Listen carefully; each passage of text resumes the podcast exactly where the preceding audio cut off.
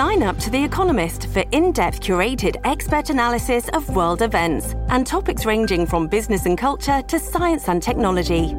You'll get the weekly digital edition, online only articles, curated newsletters on politics, the markets, science, culture, and China, and full access to The Economist Podcast Plus.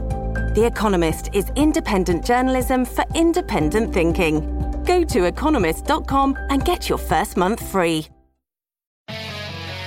Fox News radio studios in New York City, giving you opinions and facts with a positive approach.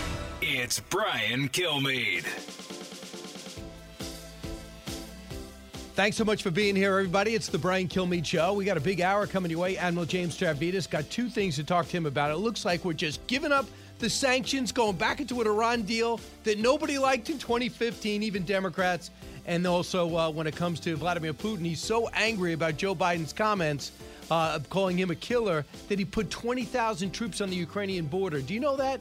This is how irresponsible the former chairman of foreign relations with 50 years in the Senate has been as president. And at the bottom of the hour, Susana Martinez, former governor of New Mexico, Democrat, Republican, but there's a Democrat there now. She is upset because oil and gas has basically been put on pause because 35% of the land in New Mexico is federally owned and they've stopped drilling there for natural gas and oil. I want to get that as well as they are a border state, and we know what's happening at the border. So, big hour. So, let's get to the big three. Now, with the stories you need to know, it's Brian's Big Three.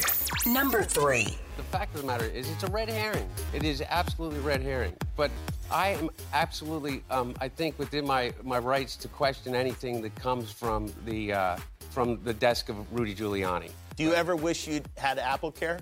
Yeah, that would have been a good.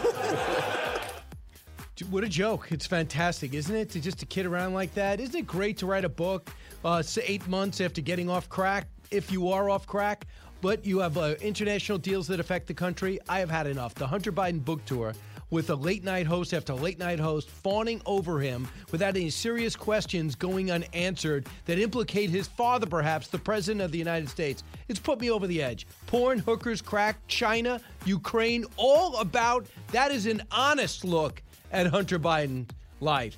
Shady entanglements, all true and he's trying to make money off it, again with a book that, by all accounts, is more fiction than non.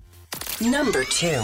I think this is another historic sea change. For the longest time, CEOs stayed out of politics. They stayed out of activism. They hated it because they don't want to offend customers. They don't want to offend employees. And now, almost every single day, you have CEOs being pulled into debates about voting rights in Atlanta or what should we do on this issue or that issue. Jim Vandehei of Axios weighing in on what's happening now with these election rules. If you are fired up about the Georgia election law fallout and the baseball boycott, buckle up. Try 360 election bills in 47 states, and now corporations being pushed or choosing to weigh in on all of them? Number one.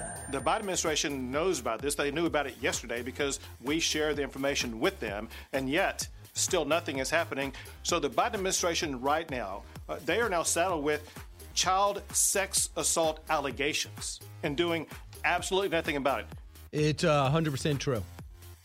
Governor Greg Abbott of Texas, degrading by the day. That's the situation at the border, and it seems the administration spending more money and more time blocking the press than blocking illegals. The cost to U.S. taxpayers, the dangers all around, and the lack of interest from the press make me think uh, there is no end in sight. So, uh, when you look at what's going on with the uh, illegal immigrants at our border, we know Joe Biden's talking about gun control that has nothing to do with the mass shootings. Anything he's proposing would not have affected the mass shootings that we've seen over the last five years.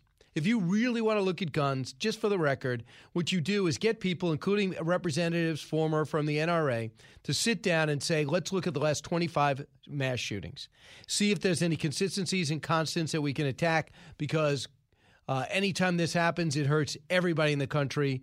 One's uh, with guns, one's without. Meanwhile, to the to the border crisis, nineteen thousand unoccupied minors were picked up by U.S. Border Patrol in March.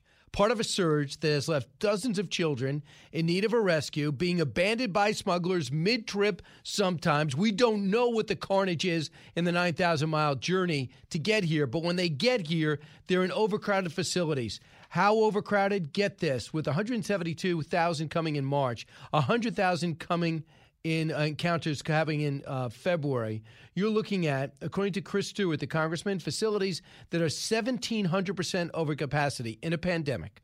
Nearly 19,000 total unoccupied children. Some say it's around 21,000, and the highest illegal border crossings in 15 years. How do we solve that? Well, you could do what Democrats do, what the president does, and do something unacceptable but expected blame Trump. Cut one. So this new surge we're dealing with now started with the last administration. The prior administration dismantled our nation's immigration system in its entirety. We recognize this is a big problem. Uh, the last administration uh, left us a dismantled uh, and unworkable system. And like any other problem, uh, we are going to do everything we can to solve it. What did Trump do? He eliminated that funding, he didn't use it. He didn't do it.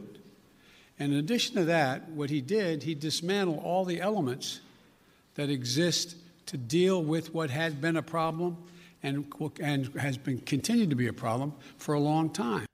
Please, from him coming out and saying Jim Crow on steroids, totally inaccurate. From him to blame Trump, totally inaccurate.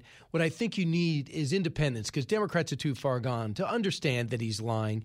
Even Democrats know Trump really dismantled at the border. Did you talk to anybody in the Border Patrol who believes that? Did you talk to anyone in the facilities that were once empty that believes that? Do you think that anyone who had the contract to build the wall and was forced to stop with them, put their screw guns down and walk away, believe that? Do you think anybody in Mexico, like the president, president believes it. He calls this guy President Biden the migrant president. Do you see the president of El Salvador won't even meet with this administration because he says this administration has been very dismissive of them and not responsive to them? Do you know El Salvador, Guatemala, Honduras, uh, primarily? Those are the countries that are emptying into our country. And they put an envoy down there. The vice president won't show up there, and you're blaming Trump? And the chaos. You were upset for a couple of months. The uh, they said kids were being taken away from their parents. Some of them were not their parents, but it was a bad policy anyway. Uh, it was by uh, Attorney General Sessions. He was gone as soon as the president could get rid of him. He's terrible, over his head, nice man, but that's about it. And now these horrible scenes are not being talked about. These overcrowded children only facilities are not being discussed. And now we find out crimes are taking place. And he chooses to blame Trump. Listen to the governor of Texas.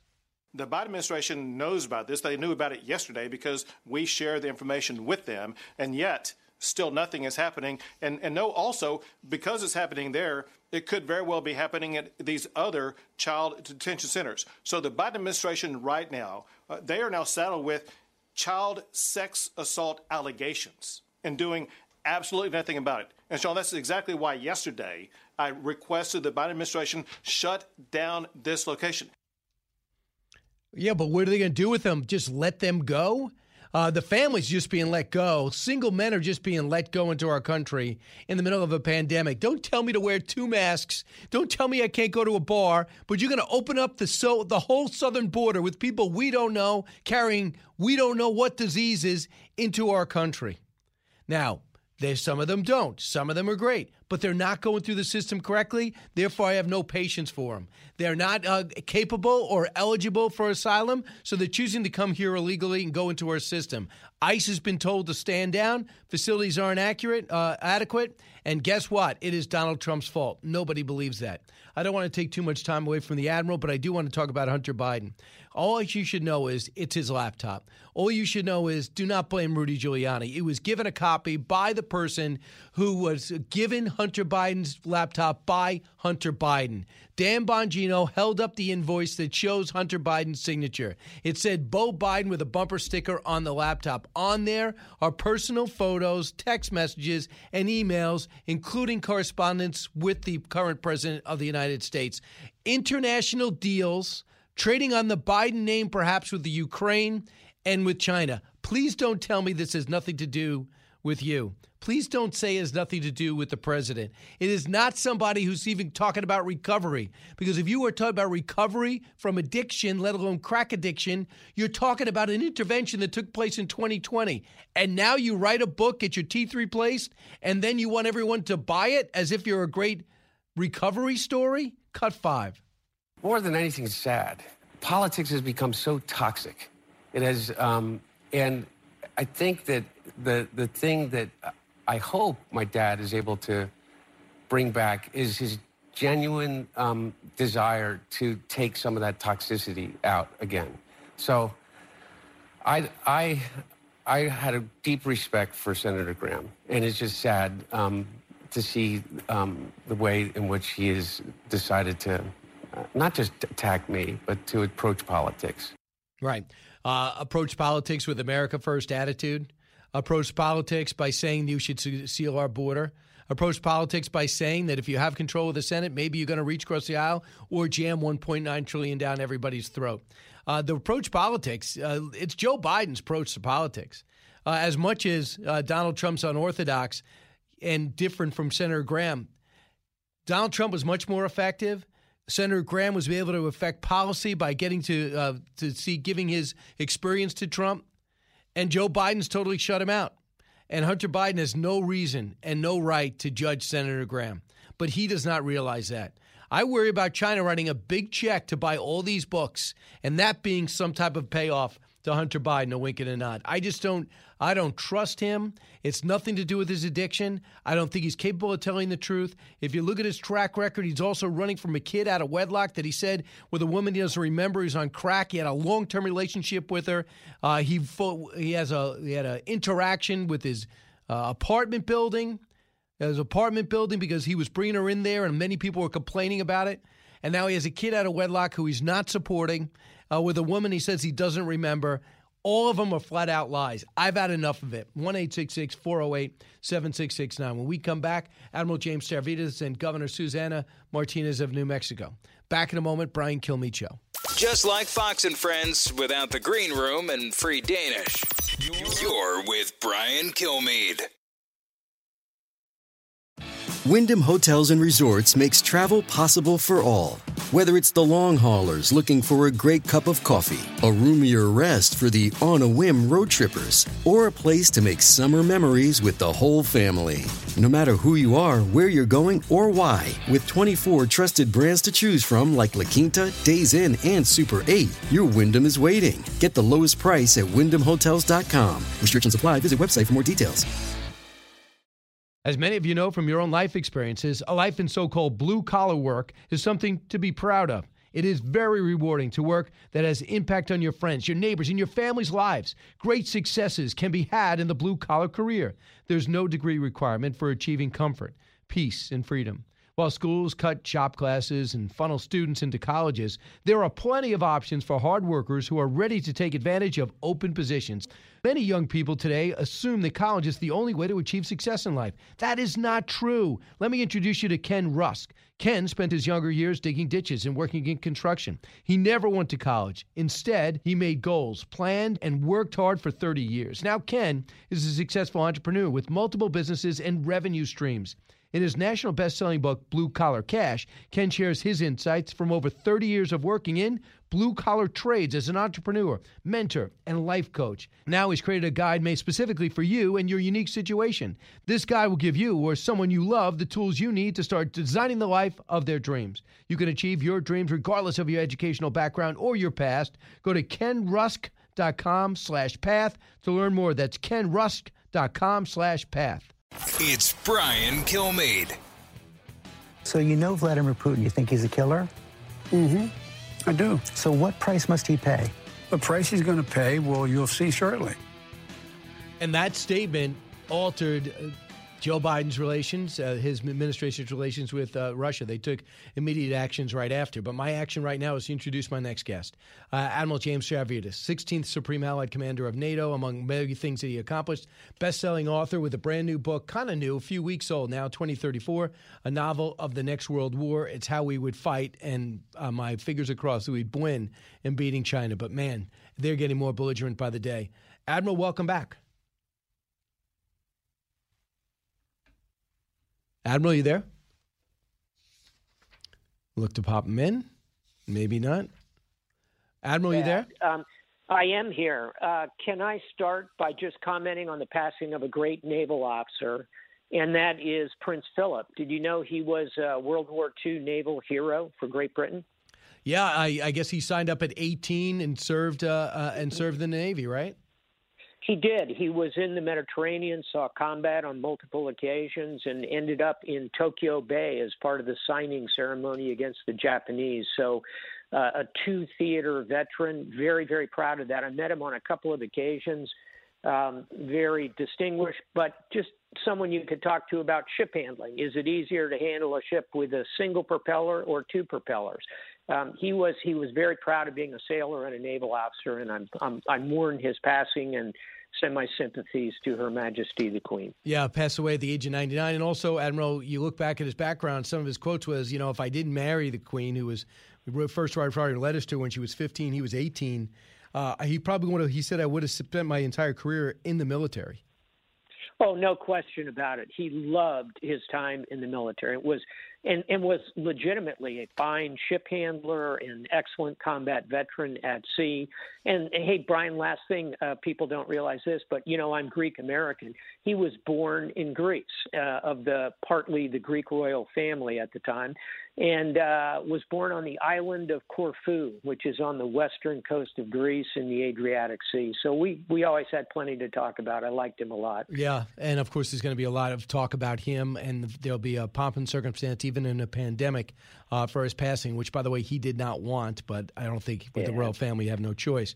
So the bu- yeah. the the soundbite I bumped in on was for a reason, because uh, when when Joe Biden answered George Stephanopoulos' question, not with diplomacy, but with directness, Vladimir Putin reportedly was so angered with that killer remark. He went on to say he has his solace. Um, he got a COVID uh, he got a COVID nineteen vaccination and then moved twenty eight thousand Russian troops to the border of the Ukraine. Uh, he said he was really shocked. It changed his behavior. That, according to a senior researcher in Norway. Uh, he also put the Russian bombers into action, forcing NATO to scramble 10 jets to intercept Russian warplanes flying over uh, North Atlantic Ocean last week in a rare show of force near the Arctic. He actually did that. So uh, we, I thought for myself, what kind of react, what kind of statement is that? And now it seems, what do you make of Vladimir Putin's reaction? Um, I thought the statement was uh, let me put it this way. It was honest. It was refreshing to hear uh, somebody speak so directly about putin and it's true. Putin is a killer and he's a killer at the micro level. You know he poisons political opponents and he's a killer at the strategic level. He supports uh, bashar al-assad a war criminal and dictator in syria who's killed 7 million people. So uh, it's a it's a true statement. The question you got to ask yourself is is it helpful to American foreign policy and what we're trying to do? And there, I think a bit less enthusiasm. But hey, bottom line, he said it, so we got to deal with it. And yeah, I think what you're seeing, Brian, is Putin reacting to it, um, uh, both, as you say, on the Ukrainian border, um, where Russia uh, invaded in 2014 Ukraine, carved out a chunk of it, the Crimea. And by the way, Putin would desperately like to connect Mother Russia, its territory, with Crimea. It's a strip of land right across the Black Sea. I think that's his objective. It's only a question of time. And um, the other thing you got to consider here with Putin is he's doing this to kind of say, you know, if you're thinking about more sanctions on me because of Navalny, because of uh, my behaviors around the world, think twice because I've still got uh, weapons in the quiver, so to speak. Arctic is a bigger deal than many people thought. But Admiral, I got to bring oh, you to what's going on over in Vienna. Uh, do you like the texture of the talks where it looks like we're willing to just to drop the sanctions, get back into the 2015 deal with Iran? I do not. I, I have said this. Before. This episode is supported by FX's Clipped, the scandalous story of the 2014 Clippers owner's racist remarks captured on tape and heard around the world. The series charts the tape's impact on a dysfunctional basketball organization striving to win against their reputation as the most cursed team in the league. Starring Laurence Fishburne, Jacki Weaver, Cleopatra Coleman, and Ed O'Neill. FX's Clipped, streaming June 4th, only on Hulu. Before um, we should be taking our time here. Uh, at at a minimum, Brian, we ought to wait until the June elections in Iran and see what kind of government uh, emerges. We may need uh, that leverage over a hard line government. So there's no rush here from my perspective. I think that uh, what we ought to be doing is offering maybe a tiny taste of sanctions relief, but force uh, the Iranians to come back into compliance with the deal and then structure a new arrangement. Um, let's not rush here, and certainly let's not acquiesce to Iranian bad behavior, particularly before the June election. Your, your, book uh, looks ahead and may possibly a war with uh, with China in 15 seconds. Would you like to see us boycott the Olympics? I would not. I think that hurts our athletes. There are other measures we can take. I think the Olympic Games are over if we do, because we got one in Los Angeles coming up yep. soon. Admiral, thanks yep. so much. Congratulations. Go get this book. It's fantastic, and it comes from a guy that knows more about that region than just about anybody else you will talk to in America. Admiral James Stavridis, thanks so much. Governor Susana Martinez next. Living the Bream is a podcast hosted by Fox News Channel's Shannon Bream, sharing inspirational stories, personal anecdotes, and an insider's perspective on actions and rulings from the High Court. Subscribe and listen now by going to foxnewspodcasts.com. America's listening to Fox News. Don't go anywhere. Brian Kilmeade will be right back. Criminal cartels are in charge of the border right now. They are dictating wow. to us what our operations are going to be, and that's why it's a crisis define it. Look at, you know, we have to look at these politicians and ask them what what is happening when cartels are able to cross any of the products that they want, tie up Border Patrol's hands, pull us out of the field so that we're in processing centers so that we can't go after the dangerous drugs, go after the criminal aliens, go after the aliens from special interest countries like Yemen, like what we saw in El Centro, California, that's uh, you know it's it's unfortunate that I'm going to tell you that the cartels are in control, but they are. They're in control of the border. That definitely affects California. Directly affects Texas. Directly affects Arizona and New Mexico. Uh, joining us now, the former governor of New Mexico, Susana Martinez. Governor, welcome back. Thank you so much for having me. I appreciate it, Brian. That was Brandon Judd, National Border Patrol Council President.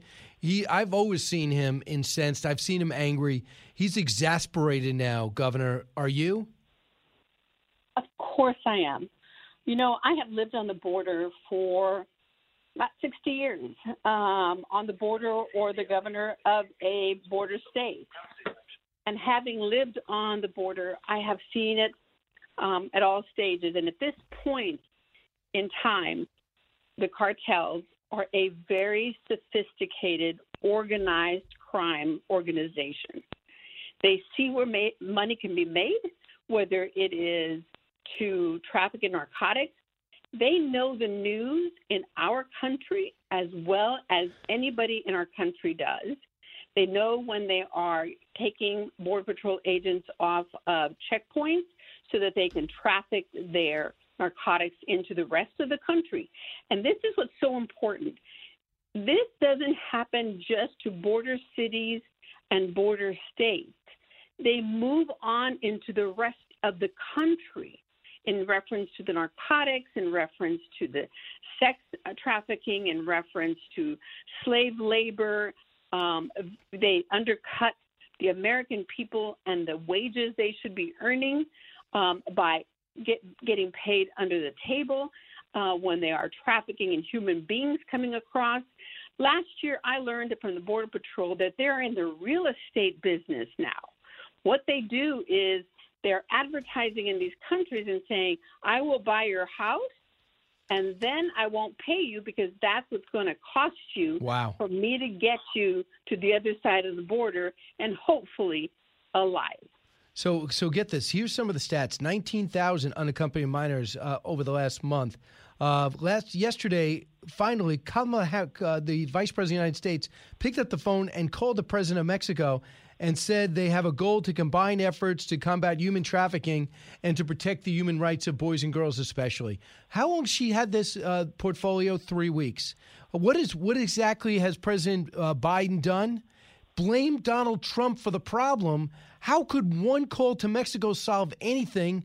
The remain in Mexico withstood legal challenges and was working. Title 42 during a pandemic, stopping and turning around these kids, flying them back to their home countries, was an effective deterrent.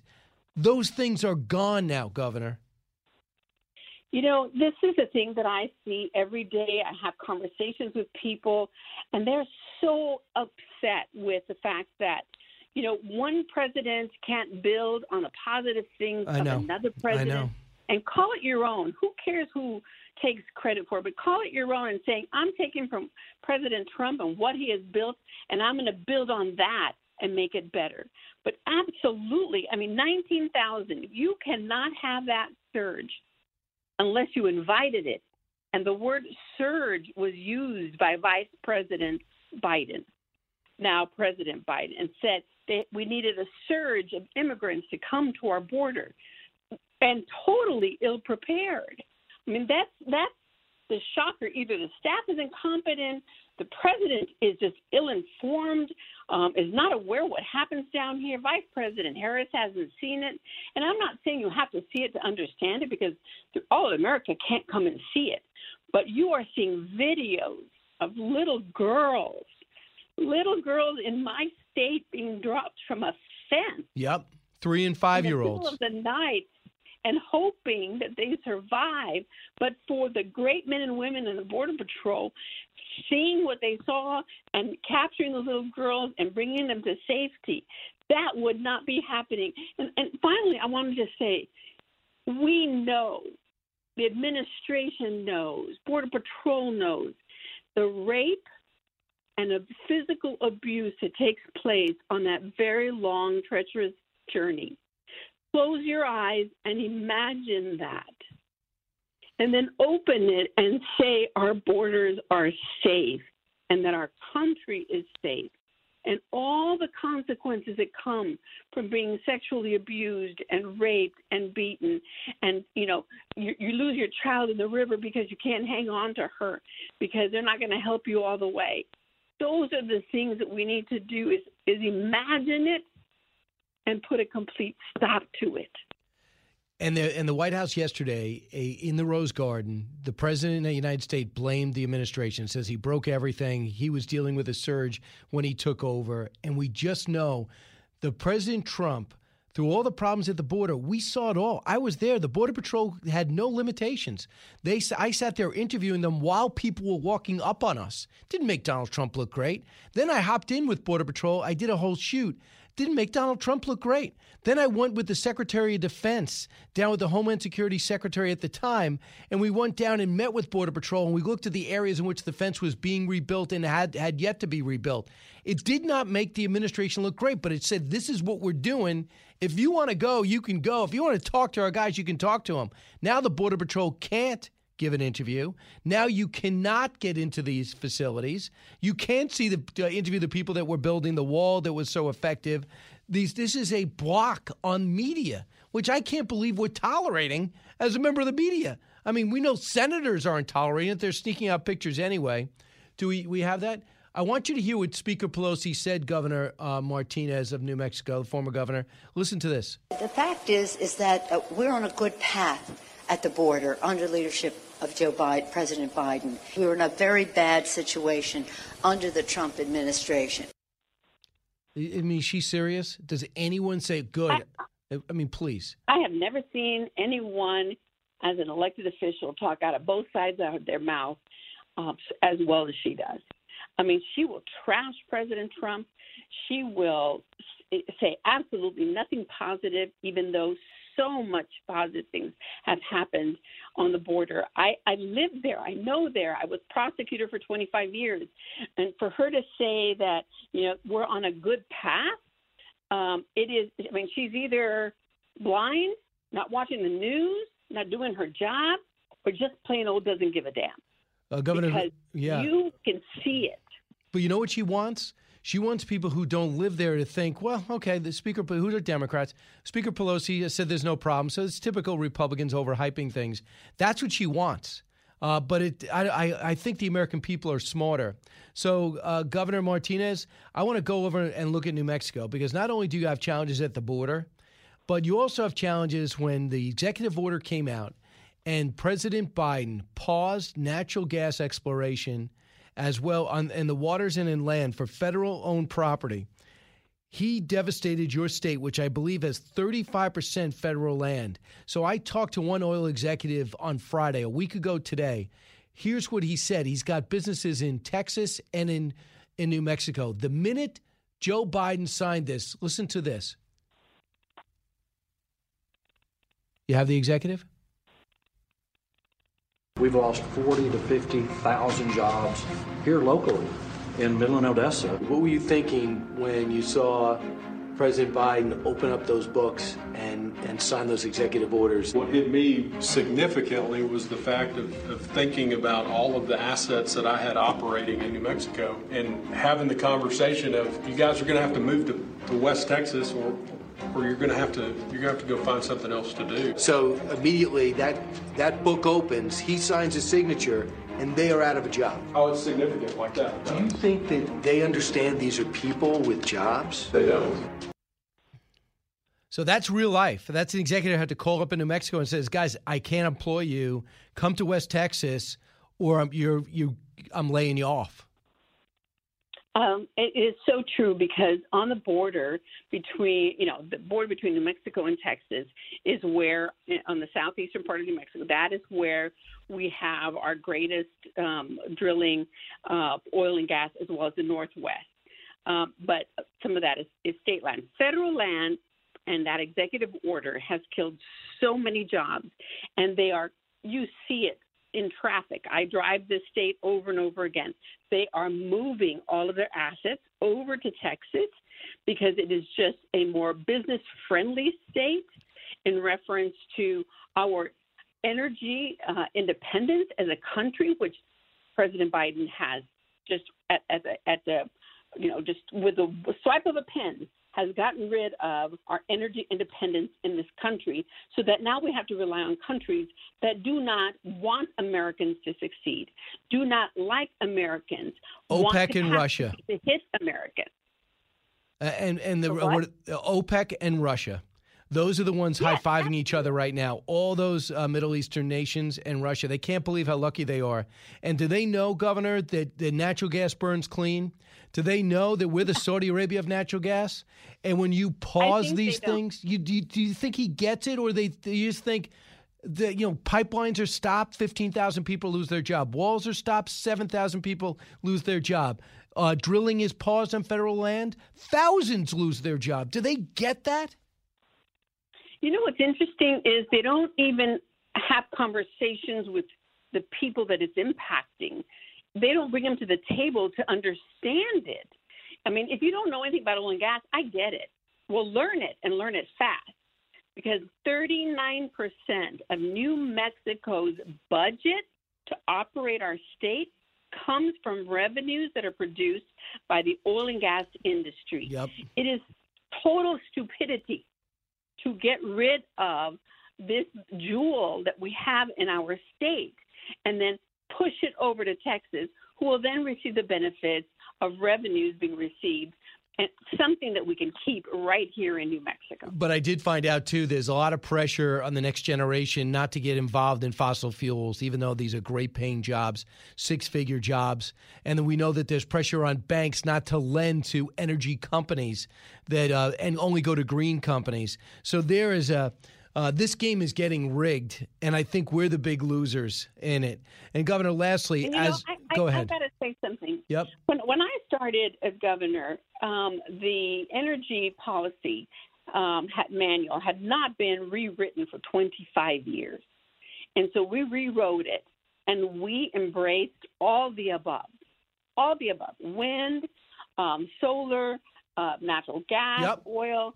Um, everything was included in our plan because it can all succeed in this state. Um, and so we're not getting rid of something and, and, and subsidizing it by federal funds in order for it to even stand on its own two feet and be successful. It's all the above. But at the same time, natural gas, if you just did a little bit of Googling, you would see that it is a clean energy. It is a very clean energy. And those wind panel, those windmills don't run on their own. There is crude oil in those long, tall windmills. What what are you plugging your uh, windmills into to be able to push the energy in into natural gas and crude oil? It's it's it's just a lack of of of of, of you know your staff competence that they can't explain all this to people who, of course, don't live in, in areas where we do, um, Right. you know, have this jewel in our state. I hear your Um, frustration, it's Governor. The other thing is too, all these Republicans. I know Donald Trump can drive you crazy. I know you guys brawled a little bit too.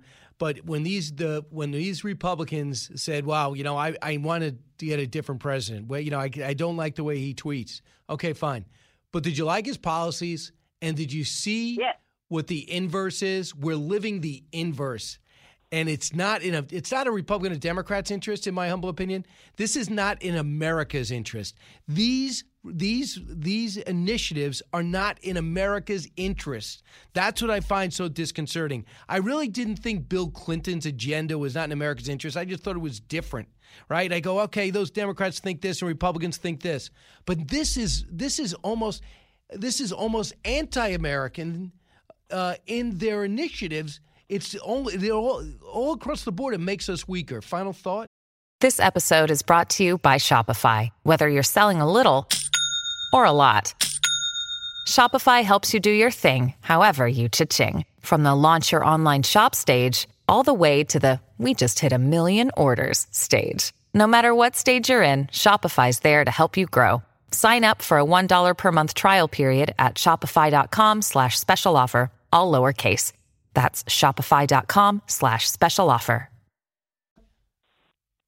Yes. Um, number one, I have a very thick skin. I was a prosecutor for a really long time. Oh, I know. And and you know, Trump and I, we're good.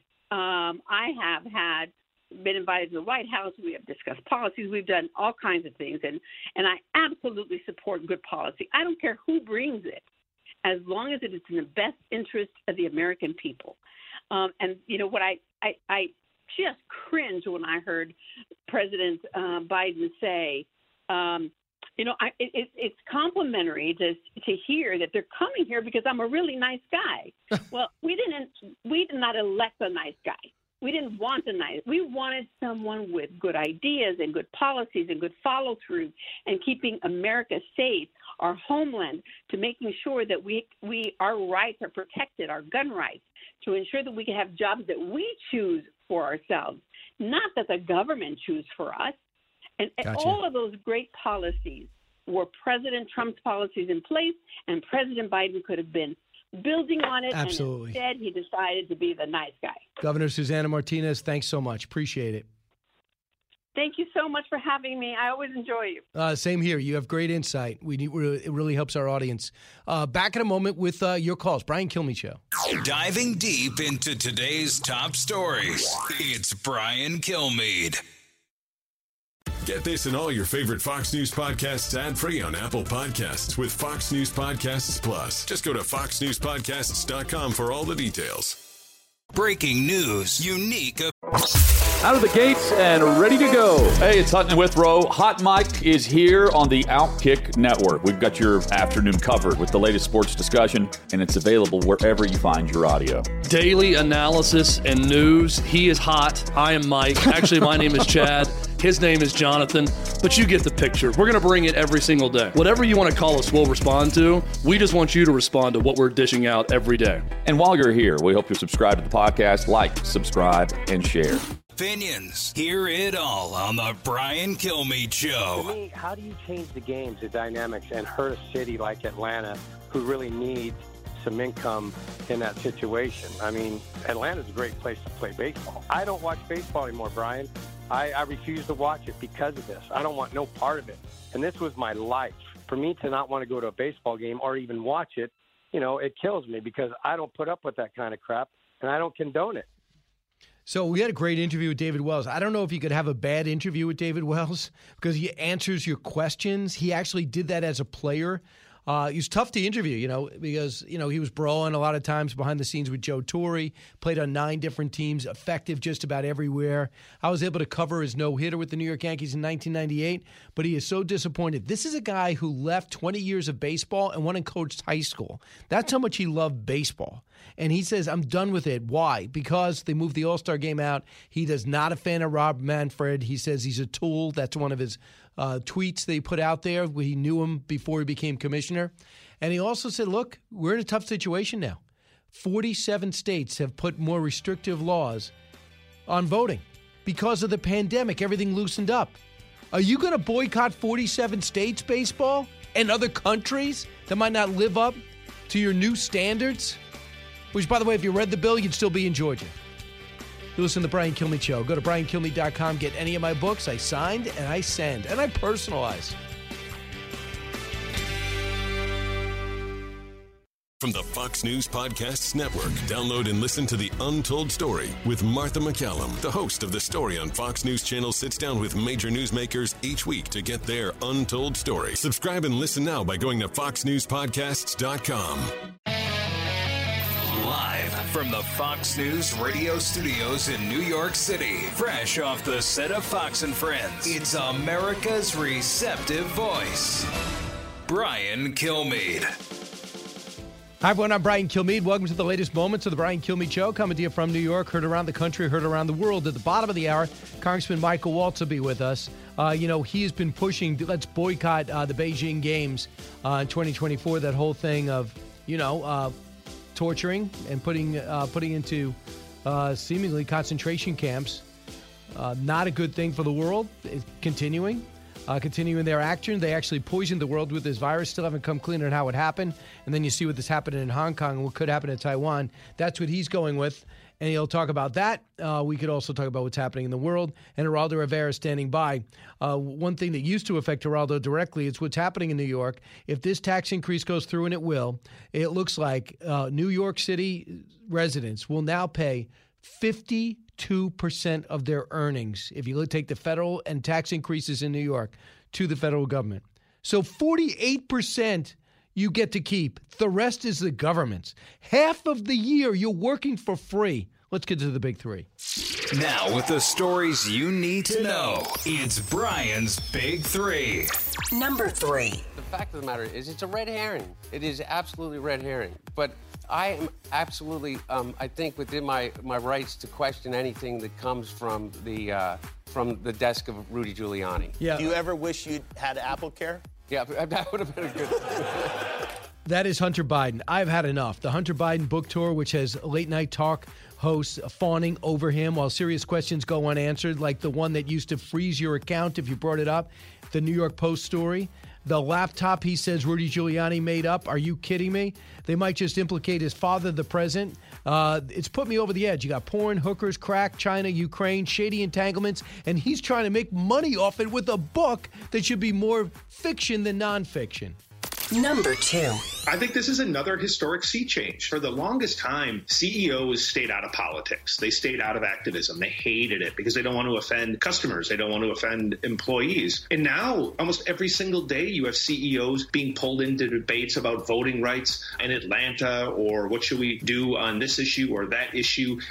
It's nuts. And that's what's happening with corporate America. And you're talking about, uh, well, if you are that's Jim Vandehei of Axios. If you are fired up about the Georgia elections uh, and the fallout that happened after and the baseball boycott, buckle up. Try 360 new election bills in 47 states, and now corporations being pushed or they're choosing to weigh in on all of them.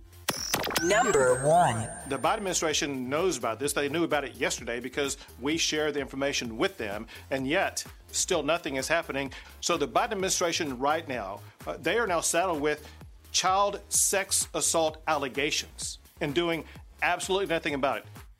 Uh, there you go, Greg Abbott, degrading by the day. That's the situation at the border, and it seems the administration is spending more time blocking the press than blocking illegals. The cost to taxpayers, the dangers all around, and the lack of interest from the press make me think there is no end in sight. And with me right now is Geraldo Rivera. Geraldo, welcome back. Thanks, buddy. How you been? I've been good. It's been an hour since we yelled at each Yeah. other. I hope I hope everything is the same. Uh, oh, oh, yeah, as usual. Uh, uh, but it's uh, you know I, I will say this: this is the worst in my lifetime. The people I was down, you down there much more than me, but I've been down there four times my entire life. I had a gl- big glimpse at what was going wrong with Donald Trump. Or whatever you want to say about Donald Trump, he did not tell the Border Patrol not to talk to us. The facilities weren't off a limit to us. We didn't go down there and pretend that things were okay when we talked to the ranchers. But what's going to describe, compare, and contrast the way the two uh, border uh, issues are handled? Well, I think that President Trump clearly was more effective in blocking undocumented, unauthorized crossings of the southern border. There's no doubt about it. I think, as I said this morning, uh, I didn't exactly receive great acclaim from you and our colleagues. I think there has to be a compromise right now. There is an urgent situation. There is an emergency on the southern border. I think the Democrats have to agree to uh, allow com- recommence the construction of the border wall. The Democrats must agree to the border wall being completed. They must agree to that right now. And as a concession, I think the Republicans have to agree to allow the dreamers, the young children who oh. came here through no fault of their own, a pathway to citizenship. That's a compromise. I think it's doable. And they must have a summit meeting with the presidents of Mexico and Central America immediately uh, to recognize this uh, emergency. Well, I want you to hear instead of compromise, and let me put my hand out. The Washington Times had a story that Mayorkas is saying uh, these gaps are so big. The smugglers are using these roads that we built for the border patrol. There, since there's gaps in the in the fence, they're just going right through it. It's harder to get them, so they might finish that. But this is their attitude, uh, the Democrats' attitude. Cut one. So this new surge we're dealing with now started with the last administration. The prior administration dismantled our nation's immigration system in its entirety. We recognize this is a big problem. Uh, the last administration uh, left us a dismantled uh, and unworkable system. And like any other problem, uh, we are going to do everything we can to solve it. What did Trump do? He eliminated that funding. He didn't use it. He didn't do it. And in addition to that, what he did, he dismantled all the elements that exist to deal with what had been a problem and, and has been continued to be a problem for a long time. Okay, hope dashed, uh, Geraldo. I know your ad, your ideas sound, but the hope is dashed. They, uh, he is just not doing anything like that. Well, Brian, I, I think that Republicans should make them pay if that's the case on the midterm elections uh, and in any other issue they bring up in Washington D.C. The Republicans should withhold co- uh, cooperation to the extent that that has any impact. There is no doubt. But that the naivete and incompetence of Joe Biden has created this situation. Uh, you know, the road to hell is paved with good intentions. No good deed goes unpunished. He said he wasn't going to deport unaccompanied minors, and suddenly we have a wave of unaccompanied minors showing up at the southern border. I think that it is uh, it is preposterous to suggest that that's Donald Trump's fault. Uh, you know, you can blame him for a lot of things, but not that. I think that he did a, a reasonable job. I, I think that on on the other hand, I just I know I don't like other handing, but I, I we have to recognize, and you and I bumped heads about this. We have to recognize that hundreds of thousands of Mexican workers, mostly uh, single males, make their way to the United States every single year because they know they're going to have a job at XYZ Farm like they had a, far, a job at XYZ Farm every year for the last two decades. We have to recognize this invisible workforce that comes and goes. I'm not worried to- about them. I'm not worried have to- about them. We Uh, have to give them the temporary work right. visas. Good. Absolutely. That, that could be part of the compromise. Absolutely. You're not worried about it. No, no, but I'm not. But I'm not worried about. I'm worried about people like the two Syrians. You know more about terrorists than anybody that we caught. You really think there's only, excuse me, Yemenis? They came separately, by the way, not together. Do you really think they're the only two? They got an MS-13 guy the other day. You really think that's the only one? Uh, those are the ones we're not getting when we're dealing with the families who are walking across. They got the go sign. They got the go sign from Joe Biden's words and stopped the the remain in Mexico policy, and they no longer using Title 42, saying unaccompanied minors will be flown home immediately because of the pandemic. So when they got that, I'm not. I'm. I'm more worried about the next 17,000 that are coming in April.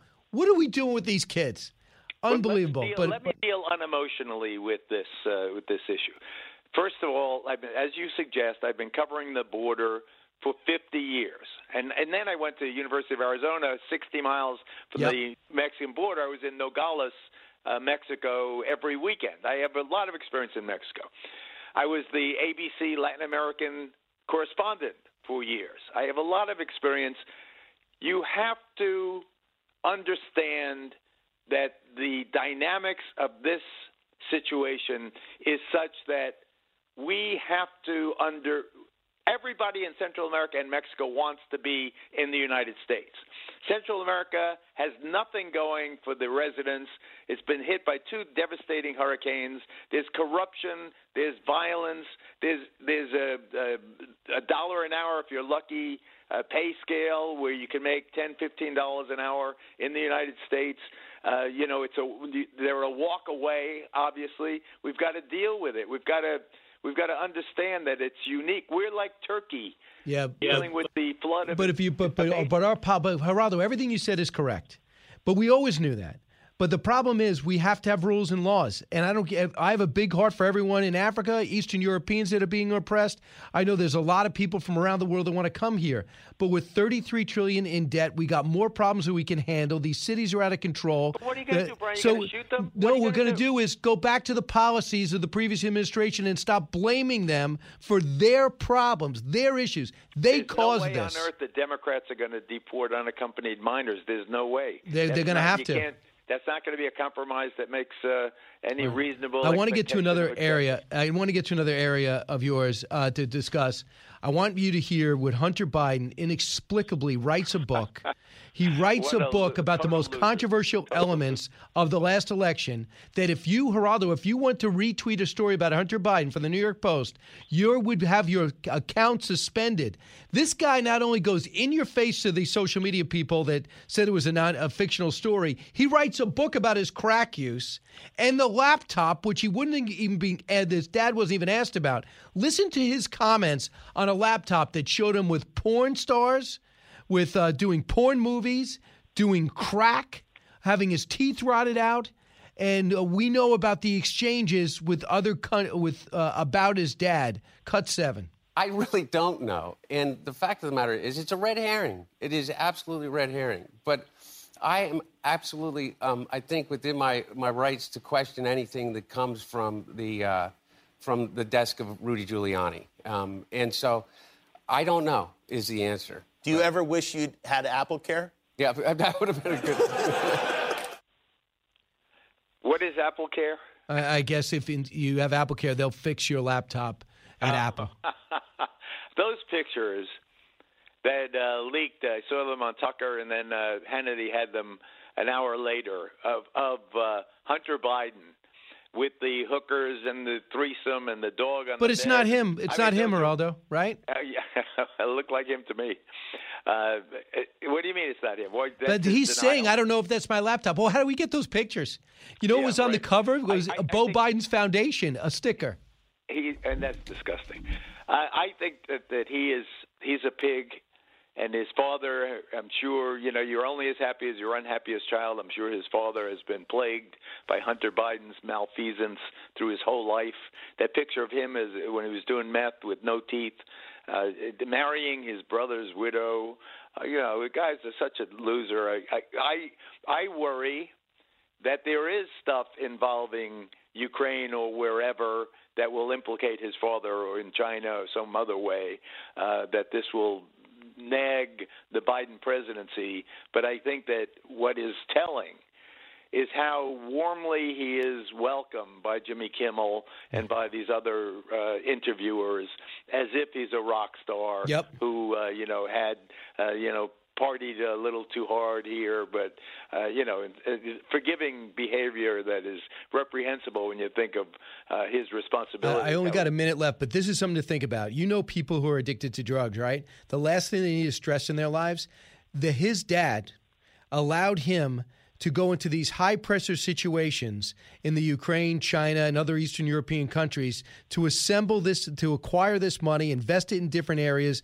He knew the stakes were huge. If you have a drug addict in your life and you put them in stressful situations where that's when they first that's when they reach for drugs that to me is terrible parenting a terrible friend and a terrible parent you got to do the best you can not to cause undue stress as they focus on their their substance addiction final thought on that My final thought is that God knows what else he did, and uh, the revelations will be very sordid. And I wonder if the main news outlets like the New York Times and Washington Post will finally do stories about it. when they decide that they want Kamala Harris to be president all this stuff comes out uh, Geraldo, thanks so much. Appreciate it. Okay, Brian. Have a great weekend. When we come back, your turn, 1 408 7669. Then I'll talk a little bit about this, but open it up even more. Congressman Michael Waltz uh, about Ron DeSantis, how he was treated, their buddies, uh, and why the other networks are staying away from the 60 Minutes story. We're not. And they don't even want to take they don't even want to take 60 Minutes side. They're just ignoring it. Brian Kilmeade Show. Both sides, all opinions. It's Brian Kilmeade. From the Fox News Podcasts Network. Download and listen to The One with Greg Gutfeld, the co host of The Five, like you've never heard him before. You know him, you love him, you want to be like him. Subscribe and listen now by going to FoxNewsPodcasts.com. The fastest three hours in radio. You're with Brian Kilmeade. There was a big blow to President Biden's agenda today. Democratic Senator Joe Manchin from West Virginia came out firmly against any vote to eliminate or weaken the filibuster. And with a 50 50 Senate, it means Republicans will be able to block key legislation. Every day I learn something new about the American political system. Today I learned that the most powerful man in American politics right now is someone I've never heard of from a state I'm not entirely sure even exists. See, I didn't even honestly, I didn't even know that Joe Manchin was a real person. I just thought it was a term Joe Biden used to describe rich people. Like, whoa, look at Joe Manchin over here. Excuse me. Yeah, it's funny. He set up what looks like a radio show. I think we discussed this the other day. I watched this. It was their 900th show this morning. I watched the replay. It was their 900th show. And so he's got his producers there in the front. He's got his writers there. He talks to his cameraman, talks to the band, um, his main writer for It was amazing. That- I think they realize he needs the audience and he needs skits. And without it, he needs everybody, which is amazing because he's got probably the best sense of humor. No, it's all funny. And I mean, I will say, um, even one of the other jokes I pulled, literally, I had to cut out basically four minutes of them just interacting and just like You riffing that, on each other. Yeah, it's a radio show. Yeah, it's funny. It's good. They like they all. It appears they all enjoy each other and laugh at each right other. and he's so smart um, he has got um, weight watchers so he's he's he's obviously a little heavy so he's doing weight watchers publicly this works this is this is like uh, that's going to make him more number one ton of money he's already got Kiragad, which is pretty amazing to have a late night show at 12.30 he's got more endorsements than i ever seen colbert or these other guys have and then he's got that now weight watchers as he loses the weight i mean that's going to get people Complete, but he just because he comes across as genuine and he actually still does funny jokes and he's not overly political. Right. And I think he I do think he's leaving though. William was on WTRC in South Bend, Indiana. Hey William. Good morning, Brian. Thanks for taking my call. A couple of things. That um, first of all, uh, Stacey Abrams and the Reverend Al Sharpton, the, the old saying, "Watch what you ask for, because you just might get it." When they're talking about uh, all of the, all the supposed uh, voter Repression. re- repression, um, and now they're going to lose $100 million because of the um, All Star game moving. Um, And and, now they're back. They're right. backpedaling big time. Uh, and just like I said, a couple of things you have Hunter Biden, and he talks about red herring. And when you look at that, I've looked up red herring. um, just for the, the actual definition. And this is what it says something, especially a clue, that is or is intended to be misleading or distracting. The example they give is the book is fast paced, exciting, and full of red herrings. And I think that's pretty much his. his uh, yeah, his whole existence, but just not the laptop. We know it's his laptop. All the pictures and all the correspondence are real. Someone's got to just say, Who's Tony Bobulinski? New from the Fox News Podcasts Network. My name is Kennedy, and welcome to my podcast, which will, I humbly say, single handedly save the world. You're welcome. It's Kennedy Saves the World. Subscribe and listen now by going to FoxNewsPodcasts.com. The talk show that's getting you talking. You're with Brian Kilmeade. No amendment. No amendment to the Constitution is absolute. You can't yell crowd, you can't yell fire in a crowded movie theater called a freedom of speech. From the very beginning, you couldn't own any weapon you wanted to own. From the very beginning, the Second Amendment existed. Certain people weren't allowed to have weapons. So the idea is just bizarre to suggest that some of the things we're recommending are contrary to the Constitution. Uh, well, that's interesting. Uh, that is the President of the United States yesterday in the Rose Garden. When he ad libs, he gets himself in trouble. He also ad libbed and, said uh, background checks uh, aren't given at gun shows, which everybody knows is flat out wrong. And Jen Psaki tried to talk her way out of it. Uh, Congressman Michael Waltz joins us now, House Armed Services Committee, former senior advisor to uh, of counterterrorism for VP Cheney, and of course Green Beret himself. Congressman, do you like his analogy? You can't yell. Uh, you can't yell fire in a crowded movie theater that limits freedom yeah, no. of speech? No, I mean it's it's it's laughable. Uh, and and and and by the way, you do have to do background checks. Yeah. Uh, I think what maybe she was trying to refer to is if you know I want to I want to sell you know my shotgun or or or, or a rifle to my my cousin. Um, you know, I'm allowed to do that. Uh, and one of the things they've been trying to do in in their gun legislation is make that illegal uh, and which which is an infringement on your Second Amendment rights. But it's just a ridiculous analogy amongst his amongst his many.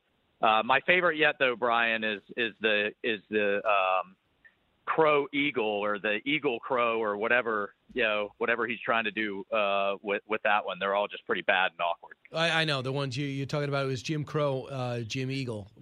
Just... Jim Eagle, yeah, yeah, on the Georgia voting law.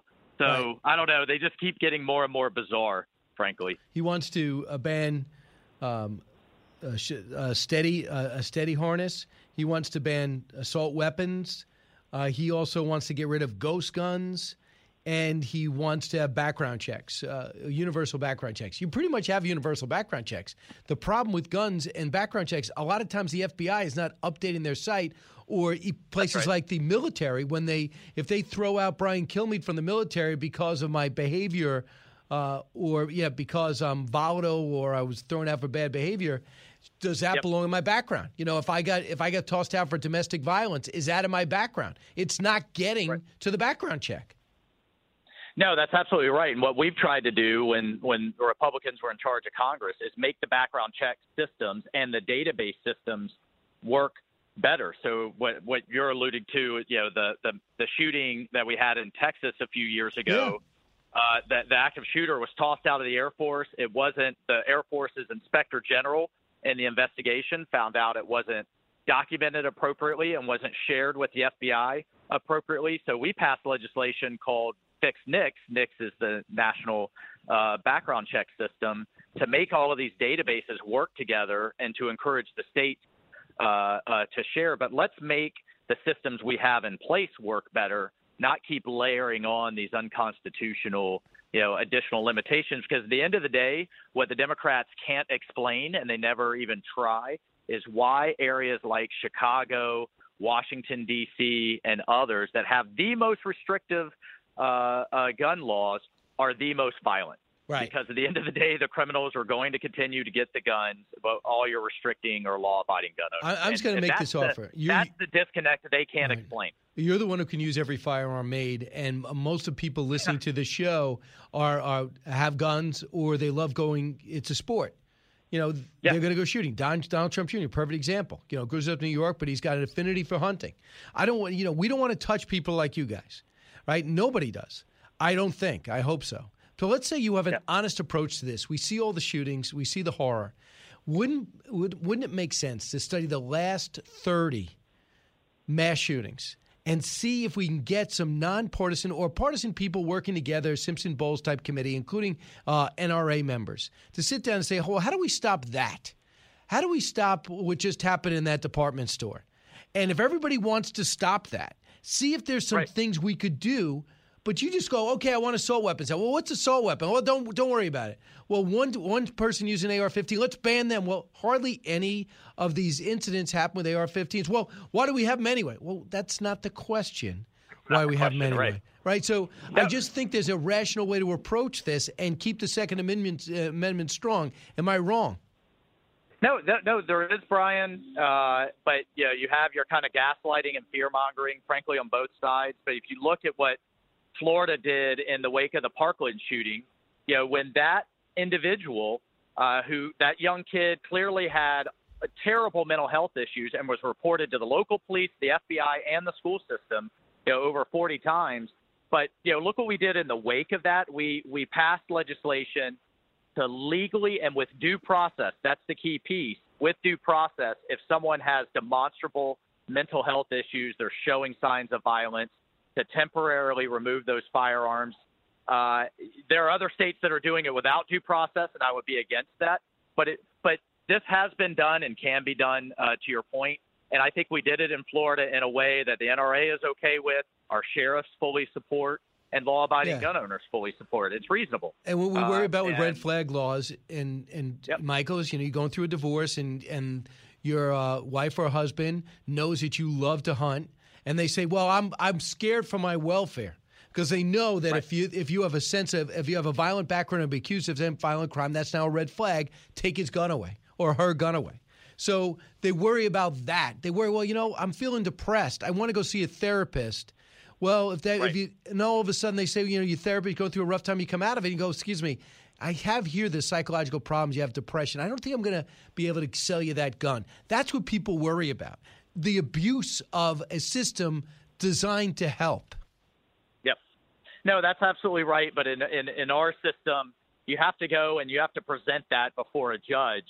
Uh, and, and, and the reasonality, you know, the reasonability test and the other tests, uh, I think are, are, are, are in the right place. And again, you know, we have our, our, our, our gun rights organizations that are supportive, our sheriffs are supportive. I mean, it, it, it seems to be so far from everything I'm hearing, uh, working out uh, very well. So to your point of can we get to a better place? Yeah, I do think so. All right, so let's move over to infrastructure. It looks as though Joe Manchin, he's gone on the record and he says, I am not only not into blowing up the filibuster, I will not sign off on reconciliation. And that means if that is true and he holds the line, that means the $2.2 trillion package stops and has to be a compromise. Here's what Speaker Pelosi said, cut 33. I would hope that our part in the House would be largely done before the 4th of July. Whether the whole package can be done then, we just don't know. But as some have suggested, we want to do it before the August break. Now, our plan does have not only infrastructure, roads, mass transit, water, broadband, education, housing. It has a number, a definition of infrastructure in a broader sense, but also how, how we do it. What do you, I mean, number one, she's ignoring what's going to happen in the Senate if Joe Manchin holds the line. Number two is, are you going to have a say in that, Congressman? Well, you know, the way she's running things, not only do we not have a say, half of her members don't have a say. She's not going through a committee process where you can offer amendments, take care of your districts, emphasize whether it's airports, ports, bridges. Uh, yeah, she she writes it out of her office and springs it on people with you know with a day at most uh, to look through a thousand page bill. But Brian, the bigger issue here is we actually desperately need investments and public private partnership in our infrastructure. It is crumbling, and the Chinese are making investments not only in their country but around the world uh, that I just don't think people fully realize how they are starting to not get ahead of us, but starting to lap us. And what has me so upset about this is, you know, like the COVID bill, uh, you know, this is a Christmas tree that they're tacking on all their, their wish lists. I mean, we saw Kirsten Gillibrand's tweet uh, that that childcare and all kinds of other things are infrastructure too. At least she's honest about it. Uh, but you know, what the sad thing to me is that this is going to get bogged down, and we actually do need a clean infrastructure package that invests in our ports, our bridges, our airports, 5G, uh, Yeah, our water it. infrastructure, all of it. We need it, uh, and and Congress should do its darn job. And if she, if the progressives uh, would even just back off an inch uh, and let us get this badly needed uh, legislation done, it, it's just bad for the country what they're doing. No question. I want so, and, and by the way, they- they're saying healthcare is infrastructure. Medi- uh, bolstering uh, Obamacare is is infrastructure. Here, this is. Juanita. I want you to hear on MSNBC. Juanita Tolliver uh, weighed in.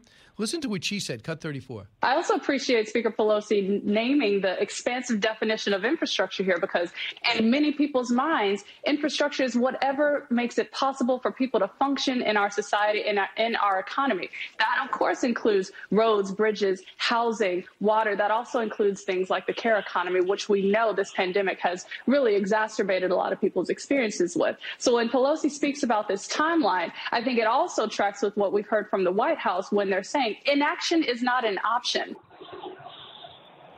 The care. the care timeline. The care infrastructure. Care economy. Yeah. So basically, what she said is is is infrastructure. What isn't infrastructure, right? I mean, what Yeah. It, it is whatever you want to make it uh, to be, uh, and and that is it's a, it's essentially a socialist agenda. And the bottom Um, line is, and- too, and uh, Congressman, you have to find a way to do these projects, if everything, and get rid of the red tape. You guys are so caught up in environmental studies and all this impact statement and, and the and the lawsuits. It's impossible almost to get a tunnel done these days. No, absolutely right. And and you know uh, we've talked about, for example, critical minerals. You know these are the rare earth minerals that power our electronics, our aviation, uh, you know our advanced materials. The average permitting time uh, for a mine or a processing plant in the United States is seven to ten years. In Australia, it's two to four. Uh, and what investor, right? What business is going to make those investments? And again, you know, that's why on the geopolitical stage, the Chinese have gobbled up 90% of the world's rare earths. We literally can't get it through the red tape. Uh, and, and, and meanwhile, we're, we're not making the investments, public or private, that we need to compete in a, in a future economy. Pretty amazing. Uh, lastly, uh, there was a time when Hunter Biden, if you retweeted his story, you'd get you'd get your Twitter account disabled and Facebook suspended. Now he's out doing a book tour, mocking the fact that Rudy Giuliani came out and had the and had copies of the laptop. He's mocking that. He's also just uh, kind of just waxing poetically about his times at Burisma. Cut six. What I didn't take into account was the way in which they would use the perception against my dad, and for that, I I, I have uh, I I wouldn't do it again for that reason. Yeah. Yeah. Does it make you crazy when you hear someone like Donald Trump Jr. saying that the only reason he does is because he's a Biden and because of his last name and how just wildly comical that is? I mean, does it? It, it is wi- uh, wildly comical. That, that's putting it um, uh, lightly, I think. But but you know, I really what I've learned is this: is that I don't spend too much time thinking about. Right. He doesn't spend too much time thinking. Obviously, if Donald Trump Jr. got on the Burisma board when his dad was president, that would have been a huge issue. Hired only because his name was Donald Trump Jr., but he works in the Trump organization. Hunter Biden going on Burisma, that is a false analogy, but he's on with comedians on something that has national security implications. It's not about a crackhead, it's about a crackhead that is the son of a father who's doing international deals with uh, our enemy countries.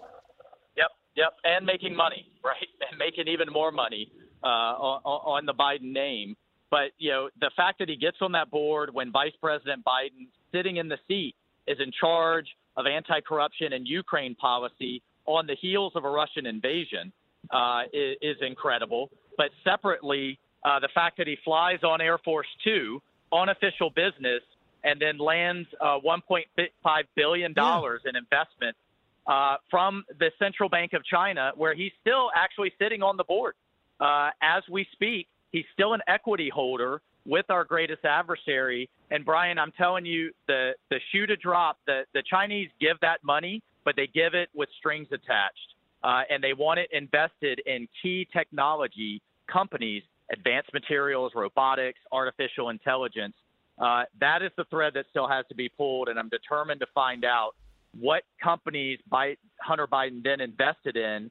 Many of them have military applications. They have what's called dual use, both civilian and military, and whether there was any influence on our safeguards to make sure the Chinese weren't pulling that intellectual property out uh, because they don't give that kind of money without those kind of expectations. Okay. Uh, while, Wow. yeah, I mean, it's really it's it's just jaw dropping, uh, and, and it's incredible what he's getting away with. Lastly, just real quick, uh, Congressman, where are you at with the push to boycott the Beijing Olympics? Well, I'm calling it the Genocide Olympics, uh, uh, Brian, and, and I'm thrilled to see Mike Pompeo uh, with the same language. We have a roundtable next week with uh, former Speaker Newt Gingrich, with some of these Uyghur groups, Tibetan groups, Christian groups that have been brutalized, raped, tortured, uh, uh, and persecuted. Uh, I just, again, I don't see how uh, the Biden administration admitting that genocide's going on, releasing a human rights report that talks about the forced sterilization of women, uh, the mass rape of women uh, in in China, how we then have our athletes there waving the American flag. I hate it for our athletes. The IOC needs to move the games, even if it means they're delayed.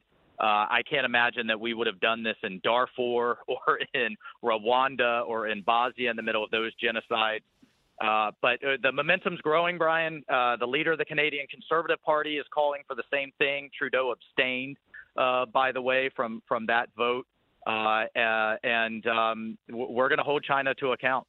He's gutless, Trudeau. Congressman Michael Waltz, thanks so much. All right, thanks, Brian. Go get him. Uh, One eight six six four zero eight seven six six nine. It's Brian Kilmeade. It's the Hemmer Time Podcast. Fox News Channel's Bill Hemmer takes you one on one with engaging personalities covering the critical issues of the day. Find Hemmer Time now by going to FoxNewsPodcasts.com. America's listening to Fox News. He's so busy, he'll make your head spin. It's Brian Kilmeade. Some thought he was a gaff prone fountain of political incorrectness. He once asked Aboriginals in Australia whether they still threw spears at each other. He told British students in China they would get slitty eyes if they stayed there too long. Closer to home, he once asked Scottish driving instructors how they kept their students off the sauce long enough to pass the test. He just said what he felt. He was very funny. Prince Philip was the man who said, if ever you see a man opening the car door for his wife, it's either a new car or a new wife. uh, he was a shrewd observer. It's funny. He did. I was reading some of that stuff. I don't really know much about him. He passed away at the age of 99, Prince Philip, today. But uh, he seemed to say whatever was on his mind. I agree. I thought that was, um, I mean, that aired on CBS this morning, but um, I agree. It's also a generational thing, right? You sort of just make jokes that you couldn't make today, but Right. Now we'd have to read an apology. Yes. Hey, uh, let's go out to Joe, listen on WABC in the Bronx. Joe, on the border, your thoughts? Yes, good morning. Uh, very briefly, regarding the border and the chaos that's going on down there, what we really need to do, in addition to building a wall, which is just a palliative, it doesn't cure the uh, the cause of the problem. What we really need to do is actually eliminate all benefits for any illegals coming across the border. Because in New York State, they just passed a 212 billion dollar budget, and no less than 2.1 billion is nuts. devoted to, to, to devoting money to illegal aliens. Yeah. That's insane. It is insane. It's crazy. And Governor Cuomo is selling out everything in order to keep Democrats in his camp and not impeach him. So he's giving them everything he wants. Now, illegals, uh, soon they're all going to get limousines and buildings. It's incredible what we accept in this country. Brian Kilmeade. Jason in the House, the Jason Chaffetz podcast. Dive deeper than the headlines and the party lines as I take on American life, politics, and entertainment. Subscribe now on FoxNewsPodcast.com or wherever you download podcasts. From the Fox News radio studios in New York City, giving you opinions and facts with a positive approach. It's Brian Kilmeade. Hi, everybody. Welcome to the latest moments of the Brian Kilmeade Show, coming to, you from New York, heard around the country, heard around the world. Carly Shimkus is coming at the bottom of the hour, but it was kind of rude of me to say that when I have another lovely woman right here. I should have said it's, it's unbelievable. I'm not used to having in studio guests. Kennedy is here, who is featured on her own show. Still, can you believe it? I know, can't believe it. Every time that card key works. Right. I'm amazed. And your time is now? 8 p.m. Eastern, 5 in the West. And do Monday we know? through Thursday. And are people at home going to notice your new studio? I think they will. Yeah? Yeah, it looks like a Miami nightclub. It's so Monday we move into a new studio and it is beautiful and incredible. Right. And uh, I I think it's it's the same thing. Like the bosses are going to watch it, be like, whoa, whoa, whoa, whoa, who approved it? Nope, nope, nope, nope. Back Right. to the basement. They might take you off because of Exactly, it. yeah. So Kennedy, here's another thing we're different. Yeah. I could never use that analogy because this is how different our lives were. I was probably never in a Miami Miami nightclub. I don't believe that for a second. Not as Not I, for I a can't- moment. What would I do there? The music's so loud. Yeah, You, uh, right. the the You'd outfits take are so little napkins and you'd stuff them in your ears. Right. And then you go up to people and go, Hi, I'm Brian. I'm Brian. And then they'd walk away. And That's my only line you could see me coming up with. Let's see. I like beer. That's true. That's why I would never go there. Can you even have a beer in a club? Don't you have to have something? I think it's nice to only order like beer. Like I like champagne or Really? prosecco. I like bubbles. Yeah, but don't don't order a drink that takes 15 ingredients in a Oh. crowded bar nightclub. Long Island It iced is tea. the lamest thing you can do. right. I mean, Um, unless you're at Fridays, that's fine. Fridays, which is great. Yeah, yeah. I love when people wait on me in a referee outfit. That's why I like Foot Locker as well.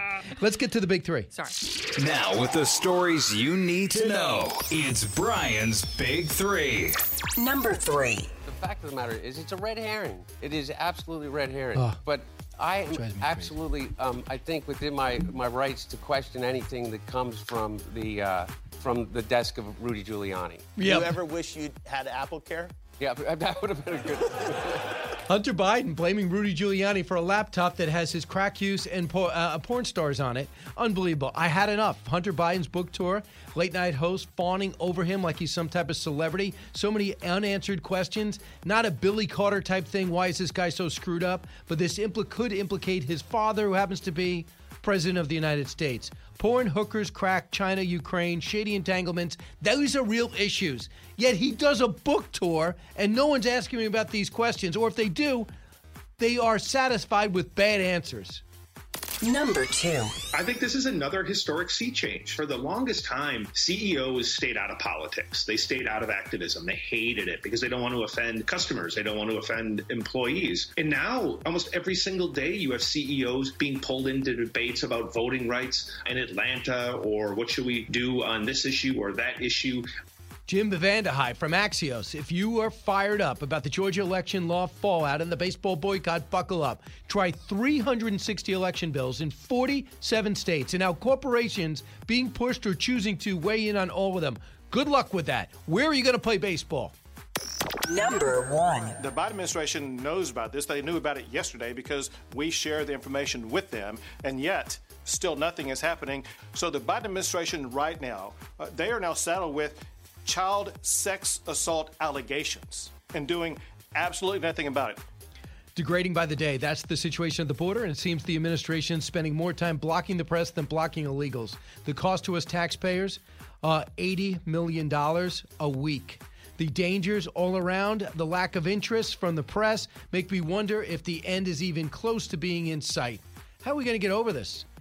Kennedy, do you disagree with that the border is absolutely out of control? Absolutely out of control. I think what we're what we're doing. lifetime. Yes, uh, but it, it's bad with every administration because Congress won't act and reform our immigration laws. And therefore, you have a series of executive orders that are very confusing to people who want to leave their countries that have been hollowed out uh, by the drug war, by narco terrorists who are now in power uh, in places like Honduras, Guatemala, Nicaragua, it's it's El Salvador. These are rough places, which I understand. Uh, the problem is we don't have a set of uh, asylum protocols that satisfy the number of people coming here seeking asylum, and they know that. So if you come to the United States southern border and you say um, I'm an asylee, then it, it takes several years for you to get a court date. So you can come to the country. And if you want to come to the United States and work for a couple years, make some money, and then go back to your home country, we should have an immigration system that allows people to do that. We do not have that. Right. A couple of things. If you are a savvy politician, like a 78 year old with 50 years in the business, supposedly profiles that way, Joe Biden, you say, okay, yeah, I got, I, I ran on the previous president being too tough on the border, separating children, but I'm in a pandemic. It's working. I want to do this infrastructure thing. I got a huge problem with China. I got another big agenda, this pandemic. Leave it, address it. It was working. There would have been a cert, absolutely. But with this Title 42, it gives you a right to send the kids back on a plane, not on the road with work, walking papers, back to their country. It would have stopped the flow. The Remain in Mexico was working. I don't know how, but the president hit it off with the president of Mexico. Even though he's a socialist, they hit it off. This guy is ticked off President Biden. He calls him the migrant president. There are things that needed to be addressed. This was not one of them. He made this problem. And the thing that I find so disconcerting, he seems disinterested in solving it. But it comes up nonstop in almost every press conference. Yeah, all they do is generate talking points and not solutions. So Nancy Pelosi is sitting here going, We're on a good path. It's like, no, when you have kids who are dying in the desert, who are being sexually assaulted in American facilities, Dropped from the wall? yeah, a, a three and five year old dropped 14 feet from a wall and left for dead. That's not a good path. And and you are incentivizing people to send their children by themselves. Exactly. That's not a good system. That's that's a horrible system. Right. And and they they have exacerbated it and they have to fix it. So the the Congress in, in 2009 had the ability to pass immigration reform and they didn't. They chose Obamacare, which has been hollowed out and is also very confusing. And uh, you know, the the Republicans had a couple of chances and now Democrats have the chance again and they're pushing everything but immigration. He did roll out with some immigration reform, and this is what I want to do, but this thing totally blindsided him. I think that's sad, but I do think it blindsided him. But this is what I find unacceptable. Using the term Jim Crow on steroids, totally inaccurate. It's like somebody who you don't like, call them a Nazi. Excuse me, they're not Nazis. You might not like them or you think they're stern, but they're not Nazis. Jim Crow on steroids, this is not what the Georgia law is. And listen to what President, uh, the Democrats were saying yesterday. Cut one. So this new surge we're dealing with now started with the last administration. The prior administration dismantled our nation's immigration system in its entirety. We recognize this is a big problem. Uh, the last administration uh, left us a dismantled uh, and unworkable system.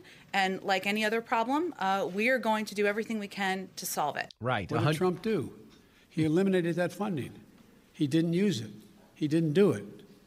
And in addition to that, what he did, he dismantled all the elements that exist to deal with what had been a problem and, and has been continued to be a problem for a long time.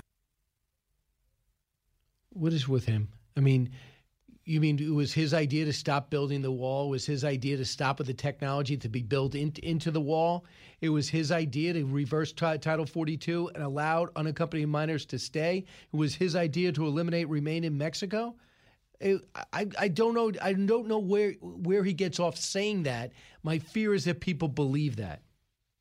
I don't think people are that dumb. And I don't I don't think people believe that childcare is infrastructure. Childcare is childcare. I thought Childcare is so. childcare is very important. Yeah. There are a lot of things that are important. Right. Very important things. Those important things, they're still not infrastructure. Thank you. Yep. So you have given me a sense that there is no, there are normal people in the world because um, we're not really allowed to be around normal people uh, because they keep uh, Allison and today Matt on the other side of the glass. I don't get any visitors. No. All I hear is I don't uh, even see Pete. It's right, sad. Right. You know, by the way, I can only imagine where Pete is the, right pan- now. the pandemic pro- Pete's supposed to be working. Let's let's hope we don't have to imagine because the pandemic protocol is only one of them can come in. I saw Pete sunbathing on the uh, the sidewalk on Sixth Avenue. Allison, could you get your best person on this? Totally on it. We'll run down. now. Right. Has Pete ever sunbathed? I, Maybe I don't he even- does go to Florida on vacation. Right. And Pandemic probably- Pete? Yeah, that's what he's doing. 172,000 encounters, 100,000 in February, a 71% increase. I just did the math. I am amazing. Uh, when you talk about unaccompanied minors, 19,000. So you have what the governor of Texas is saying. And they're not slowing down. They're not slowing down. Is what I'm trying to say is I, I feel like I walk in and there's a huge problem and nobody's talking about it. And I think it's he doesn't understand what kind of problems he in because this is getting so bad, he's not going to get anything else across. So if if you're saying this month is the highest uh, the highest number of encounters we've had in 20 years. Yes. This month alone. So how is that the last administration's problem? Let's let's pretend it's not. Let's pretend this is happening right now Right. in this moment and you have to come up with two kinds of systems. Short-term systems and long-term systems in order to fix this. They're coming up with neither.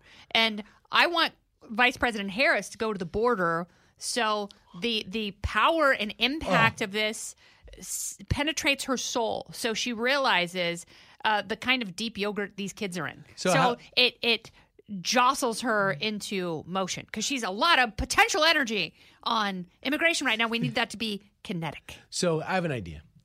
If the president gives you a job, I don't care how hard that is. For example, you know what's a bad job? When the president turns around and told Mike Pence, "Can you please handle all pandemic research, vaccines, as well as implementation of testing?" Not a good job, no. right? He did it.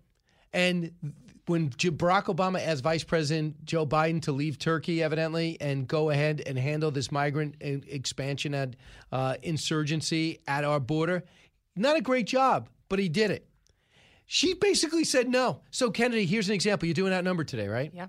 So, what if you said, uh, Kennedy, we need you that number. Do You go, Psh, yeah, I don't, I don't think so. Yeah, no, I'm. You know what? It's uh, need you do the five? Don't think so. Yeah, it's, I it's got my show. 11:20. It's four forty-five. I got my show. And I'm kind of busy, you Right. guys. Don't I really like just show. realized just now. Right. But I'm, I'm gonna go tour a uh, a bakery in Chicago. That's what I'm gonna do. That's what she did. Yes, Right. exactly. That's what she did. And the, the answer by Jen Psaki, I thought about you, was classic. She's allowed to get a snack. She's getting a snack. It's a snack. When Yeah. we- when we Like, come that's back- not a snack. That's a horrible, horrible optic. When we come back, Kennedy will tell me why I'm overreacting about Hunter Biden's book tour when we return only on The Brian Kilmeade Show. Educating, entertaining, enlightening. You're with Brian Kilmeade. Fox Nation presents podcasts Women of the Bible Speak. I'm Shannon Bream, host of Fox News at Night and author of the new book, Women of the Bible Speak The Wisdom of 16 Women and Their Lessons for Today. Subscribe now on Apple Podcasts, Spotify, FoxNewsPodcast.com, or wherever you download your podcasts. Information you want, truth you demand. This is the Brian Kilmeade Show. About 25 minutes ago, this just came across Kennedy as we continue here. Uh, President Biden has created a commission to study expanding the Supreme Court. You know, he uh, swore against it his entire career, said what a boneheaded idea it was in the past, but now he's signed an executive order to create it. They have 180 days to come up, this bipartisan commission, to come up with recommendations about expanding the Supreme Court. Bipartisan. Right. What a disaster. I mean, this, by the way, this is what happens when you throw the Senate in the street. Uh, this is what happens. Uh, I, this is this is he is fundamentally doing everything that Bernie Sanders would have, would have done. Absolutely. No. he is Bernie Sanders. I, is Bernie Sanders president?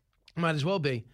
Uh, the, the, you have a 6 3 court. Biden said, former chairman of the Senate Judiciary Committee said that the, the judicial nominations is getting out of whack. Really? It's not clear that the commission being established by Biden will by itself clarify his position. Under the White House order establishing it, the commission is not set to issue specific recommendations uh, at the end of the study, an outcome likely to disappoint activists. Executive order on Friday, the president will create a 36 member commission charged with examining the history of the court, past changes to the process nominating justices, and the potential consequences to altering the size of the highest court. Wow. And even Justice Breyer came out yesterday and was like, don't pack the court. Uh, Ruth Bader Ginsburg said nine is the perfect number. Right. Uh, well, we thought, you know, past uh, does somehow give you an indication of how it would be in the future.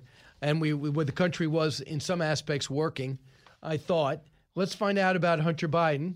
Tell me if uh, this makes you laugh. Cut seven.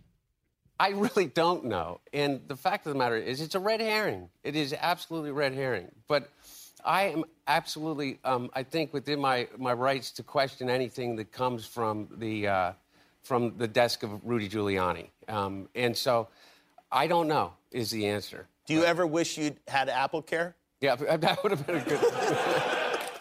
So the question was, and I should have thrown to this better: uh, what, whose whose laptop is it? Is that your laptop? And they're laughing. Good line by Jimmy Kimmel. But the, you know the follow up should be? On that laptop is all your personal items. There's text messages and correspondence with your dad. Is that them? On the cover of that is a sticker that says the Beau Biden Foundation. Is that yours? Um, th- is that your signature on the invoice, on the work order from the Delaware Repair Shop? Is the Delaware Repair Shop owner lying when he said that you dropped this off and didn't return any calls?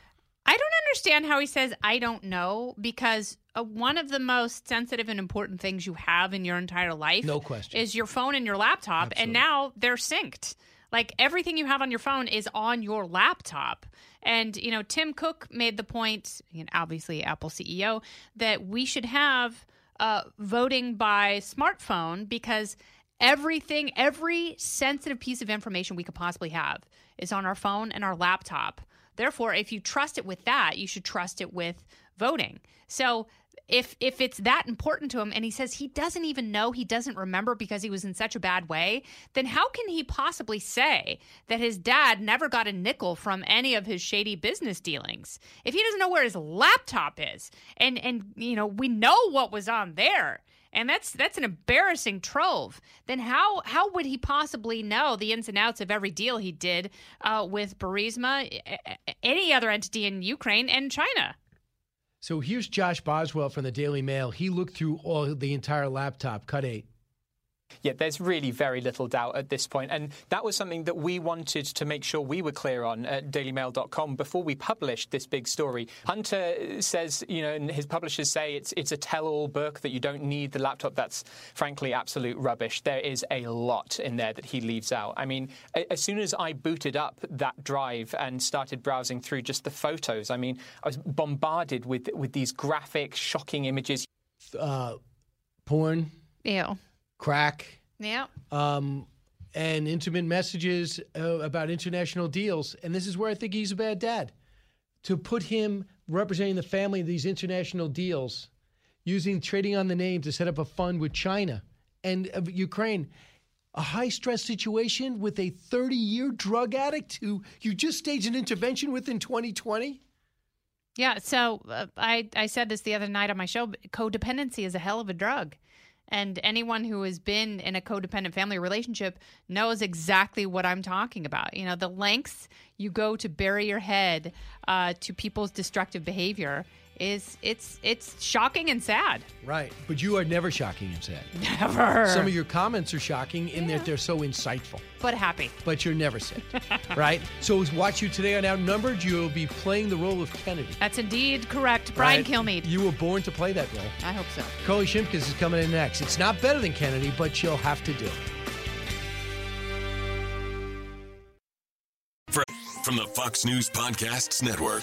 I'm Ben Domenech, publisher of The Federalist, and I'm inviting you to join a new conversation with the smartest thinkers out there about the country and where we're going. Subscribe to the Ben Domenech podcast. Subscribe and listen now by going to foxnewspodcasts.com. From his mouth to your ears, it's Brian Kilmeade. On the pandemic front, scientists have discovered that there's an existing drug that could help treat COVID, and it's an existing pill that's used to treat toenail fungus. It is an amazing discovery, though, although for some reason the toenail infection scientist is choosing to remain anonymous. although this is great for people who are insecure about their toenail infections. Do you know what I mean? Now, if someone gives them a weird look for taking toenail fungus medication, you can be like, oh no, don't worry, my toenails are fine, I've got COVID. There you go. I like that. Um, welcome back. Uh, Carly Shimkus is here. It's amazing to have one guest to show in studio, let alone two. But Carly, you actually saw Kennedy come I out, right? I was so excited to Yeah. see Kennedy. I haven't seen her since the pandemic started. So we got to, you know, my, my big three are about obviously immigration. I'm talking about the Georgia law and Hunter Biden situation. Oh. But a couple other things. This just uh, came across. Uh, Joe Biden's creating a commission to study the expanding the Supreme Court. They're going to put together 36 members, got 180 days to do it. I'll give you the study. Don't do it. I I think mean, that's- win an election. That's what happened. Yeah, um, he's he's looking into a, a, a myriad of things that seem extremely progressive, and I thought that he was uh, the guy that was going to bring this nation together. It's like we elected Bernie happening. Sanders. Yeah, well, the other thing that he's looking into is uh, fifty thousand dollars uh, student loan, possibly going to wipe it away. He doesn't want to do that. He said ten thousand dollars max. That's something that he's comfortable with, but he's listening to the progressive wing of his party, the AOCs, the uh, the uh, Elizabeth Warrens that want fifty thousand dollars removed of student loan debt. Even a commission, even looking into that, even if he doesn't do it, signals that he is not a moderate president. Carl, let's think in the big picture for a second. Now in New York, Governor Cuomo, desperate to hold on to his job because of the scandal, is writing, putting $2.5 billion aside for illegal immigrants to get payouts during the pandemic. I saw that. One time, I mean, come on. You know what is interesting about that is it really does show um, that. Now I'm looking at this completely politically, right? And, and I'm, I'm, I'm nothing about the sexual harassment allegations or the nursing home scandal in and of themselves, but from a political standpoint. A lot of people made it a very big deal when um, Alexandria Ocasio Cortez says that people that that he should step down because of the nursing home scandal. People said, "Look, that's how bad it's getting." No, no, no, no, no. That could be also political because to a lot of New Yorkers, Governor Cuomo is too moderate. He's too conservative for them, and you can see in this. the Um, left is going after him. Yeah, but a lot of people said, "Oh, look, it's getting bad. It's getting bad." That could there could also be a different reason. They want to get a more progressive Yeah. governor in there. Right. And he said, You got it. You want that money? You want that budget? You want me to raise taxes on the rich? Do you know that 51 now, for right now, those horrible wealthy people, Yeah. 51% of their income is going to taxes, federal and local. It's just going. And and a lot of these these these companies are saying, and I was talking to Mayor Suarez two months ago, at a little Havana shoot we were doing. He's the mayor of Miami, one of the two mayors, and he's saying, "You don't believe the tech, the the, the amount of firms I am screening from around the country, Oh, especially. New York." And now, it's, now you got to go. Yeah, two things on that front, real quick, before we get into more to know. I spoke to a restaurant owner um, right when restaurants went back to 25% capacity in New York City, and he was saying, "I my I am dying. My my restaurant is about to go under. I need it to be 50%." I just spoke to some restaurant owners in Florida. This is the New York restaurant owner saying this, and I think I'm moving my business down there. How many people do you think Yeah. had that thought? And quickly on that front as well, um, uh, about a year ago, Governor Cuomo and Mayor Bill de Blasio got into this big thing because de Blasio was thinking about raising taxes even higher. Cuomo said, if don't do that because we want the rich people to come back. But he was overruled because he is in such a weakened position politically right now that look at what happened with the budget. That's why people are saying you're going to be totally ineffective. Step down. Not if he wants to survive, because he's got nothing else to do. It's not like he can go back to his family business like a lot of rich people can. Mm. But there's a couple other things. I was just looking through uh, some of these stories, and I thought, okay, people are going to leave if the taxes goes up, but who is actually going to leave? You'd be surprised who's going to leave. Blackstone has already uh, made maneuvers to get out. JetBlue is located on in Long Island City. They say they're looking in Florida right now. So you're going to lose a major airline. Now um, you have Kathryn Wylde, President CEO of the Partnership for New York City. They're they're in charge of getting business here. They say with hundreds of members who represent businesses across the city. She told CNBC yesterday that business leaders are hearing from employees and potential recruits that they will not come here. Number one, I think the lawlessness, and you don't want to give away over half your money. So now they're looking at other places to go and companies that want to move. And there's a quality of life there, and also there's a there's a majesty being recruited. Blackstone and Starwood Capital have already left. Uh, now they have Maitland is another company, an investment firm. Uh, they are going to be looking to leave. So there's going to be problems, but he doesn't care because he wants to survive here. hmm Yeah, absolutely. Look at what's happening in Texas. I don't think he's going to survive, by the way.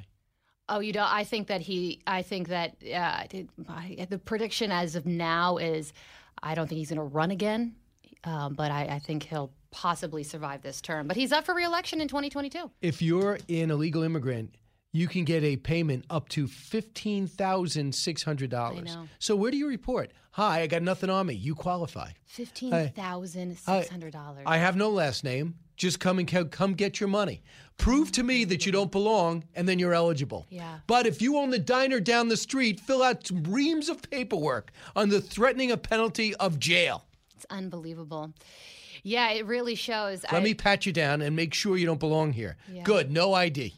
I know. And this is the thing that frustrates so many Americans. It's similar to that story in California where people were, you know, all these parents were saying, we got to get our kids back in school. We got to get our kids back in school. And then the second, you know, illegal immigrants started filling up those um, convention centers, teachers said, okay, well, we're not going to teach your students in person. We're going to teach, but we will teach these illegal immigrant Right. students. And I don't blame the teachers for that because some of the teachers wanted to go back to school, but it does prove that the teachers' unions were so out of touch. Right. to Couple of things. So, so I gave you the breaking news. Carly can handle anything on the Supreme Court. Then we went over things that bother me, like here in New York, which bothers the country because it shows an exit from high tax states.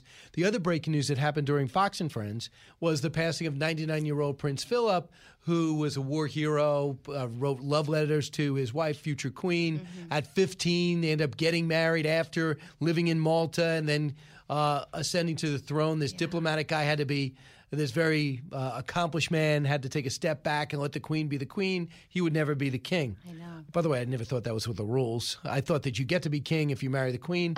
I don't know anything, obviously. So listen to some of the tributes that have come in. The one thing I didn't know was that he had a lot of gas. He spoke his mind, and I didn't know that either, but go ahead. Do, do we listen to this. Yeah. Some thought he was a gaffe prone fountain of political incorrectness. He once asked Aboriginals in Australia whether they still threw spears at each other. He told British students in China they would get slitty eyes if they stayed there too long.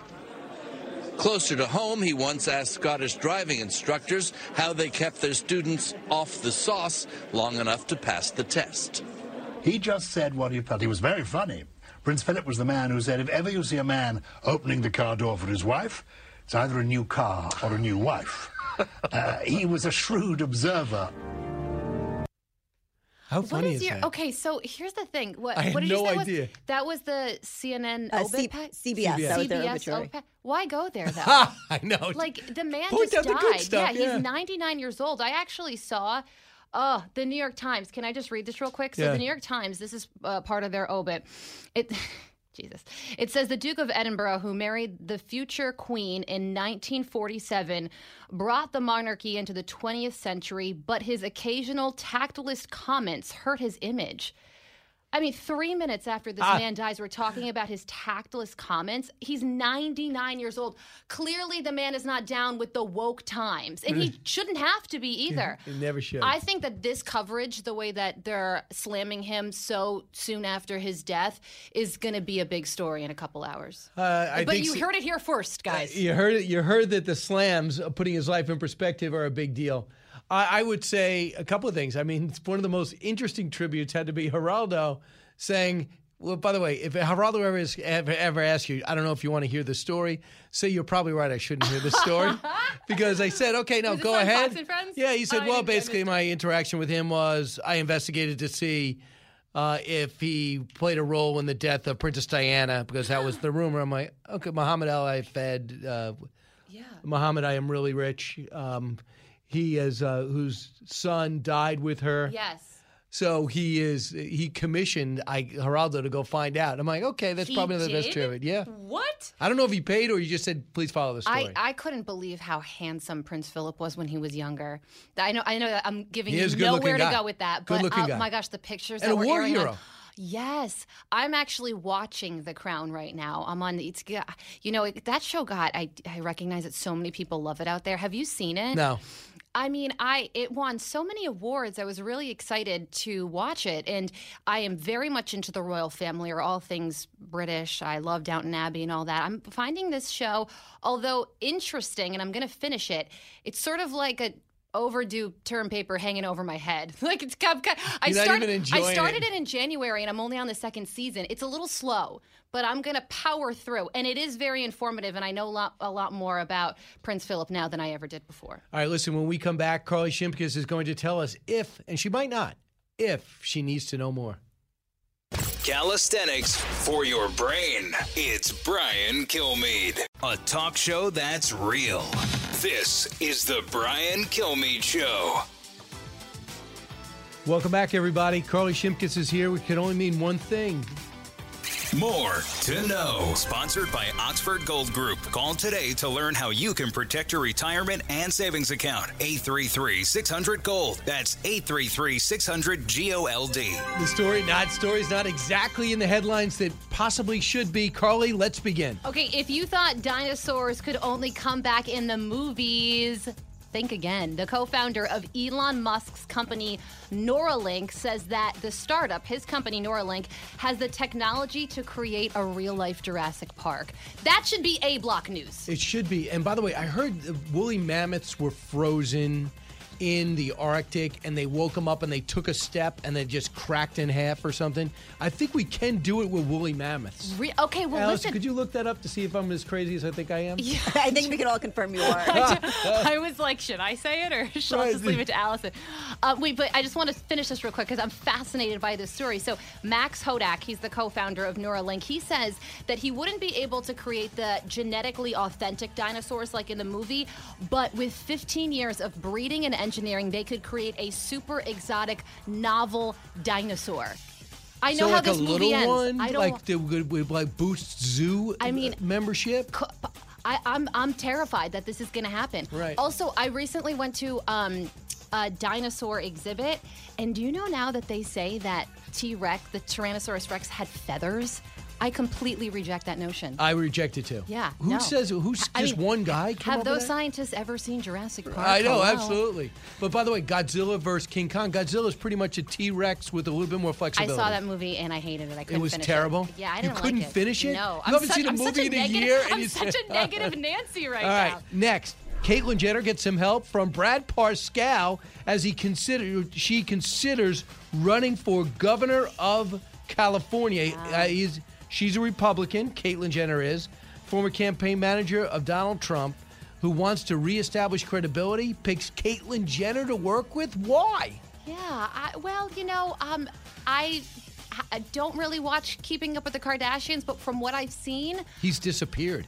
she she seems like she has um, a lot of good conservative ideas. It's true. That's all I can say about You know, that what- one. I don't know why he picked he picked her. One of the first, the funniest things I've ever seen is Diane Sawyer interviewing Bruce Jenner as he became Caitlyn Yeah. Jenner. And she's rolling with it, and all of a sudden he goes, "I'm a Republican," and that's when she says, "You are." that is the like the craziest thing she ever heard. How could you be a Republican? And you live in this state. Right. I will say she won't win. Brad picks somebody else next. Okay. Uh, when beauty pageants turn ugly, reigning Mrs. World was arrested on Thursday for pulling the crown off of Mrs. Sri Lanka's head, allegedly causing the beauty queen to suffer injuries, injuries to her head and scalp. So, reigning Mrs. World was upset because she said Mrs. Sri Lanka was divorced and therefore disqualified her from the Mrs. competition. Uh, Mrs. Sri Lanka says she was only separated and still is a Mrs. Mrs. World was arrested for simple hurt and criminal force, but then later released on bail. I wrote that and I'm confused. Wow. So, so what you're saying is, first off, maybe you could help me with this. Why would it hurt to take off a It was. crown? I saw the video. Absolutely, there was no way that what she did could have hurt, but apparently, it pulled her hair and caused some sort of scalp injury. I think it's a little bit of a drama queen thing, you if you will. you secure a crown with bobby, Bobby pins, pins, right? yeah, yeah. So how would that hurt? So right away, I'm wondering too. But there is a Mrs. There is World? a Mrs. World. So yeah. people, once you get married, you're still trying to win something. Uh huh. You go into the olds competition. I can say that because I'm a Mrs. I never heard of that. Um, it doesn't seem as nearly as exciting, but I don't even know how you do this in this day and age. If a woman comes out in high heels and a tight outfit, how dare you I diminish know. the gender? And it's like- become a, a eye candy for a guy. It's like these women work out like 90% of their life. I'm pretty sure they're okay with the, the praise. and I'm okay with the praise. Next, Oprah Winfrey got a big spike in the Crown stream. It seems the Crown got a viewership bump following Oprah Winfrey's primetime interview with uh, Meghan Markle. Netflix says uh, the drama landed in the sixth spot in the Nielsen's top 10 streaming from March 8th to March 14th. 440 million, 449 million minutes. You just told us last hour, I- I- last segment, you, you're just sick of it.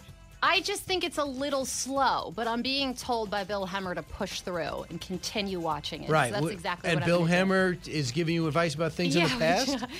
well, he he was watching The Crown recently, so Right, we had a conversation about it. Were you talking about life and you say, I got one other problem, Bill? Can you handle it? yeah, it's Was that- exactly how that conversation unfolded. Next. I don't remember. I don't even remember how we got on the topic.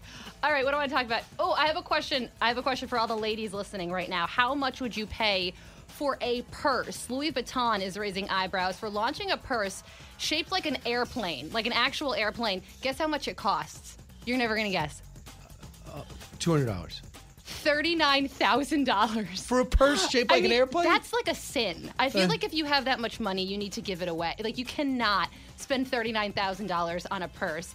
And a lot of people have pointed out on social media that you could actually buy a real plane, in particular the 1968 Cessna 150. It costs $7,000 less than the purse. Can you believe that? Louis Vuitton should be ashamed of themselves. That's ridiculous. Can you get a knockoff plane from China? Yeah. And maybe for 15000 Yeah.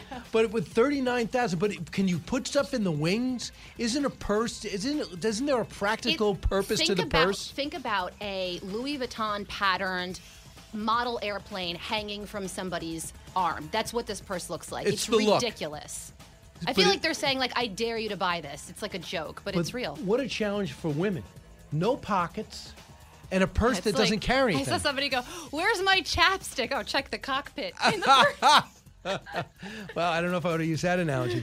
Next, Nike settles a lawsuit over the Lil Nas Satan shoes. I don't get this. They let him make the shoes. They put blood in the shoes. Then they're suing him because he made the shoes. Who made the shoes? Wait, I thought that Nike didn't um, was was not involved in this at all. I thought that I, but I don't know. I don't really know the story. I just can't. I'm just wondering whose blood they used and why. Like, why would you allow your blood to be used? Exactly, especially because we need blood. I get texts every other day that people need blood.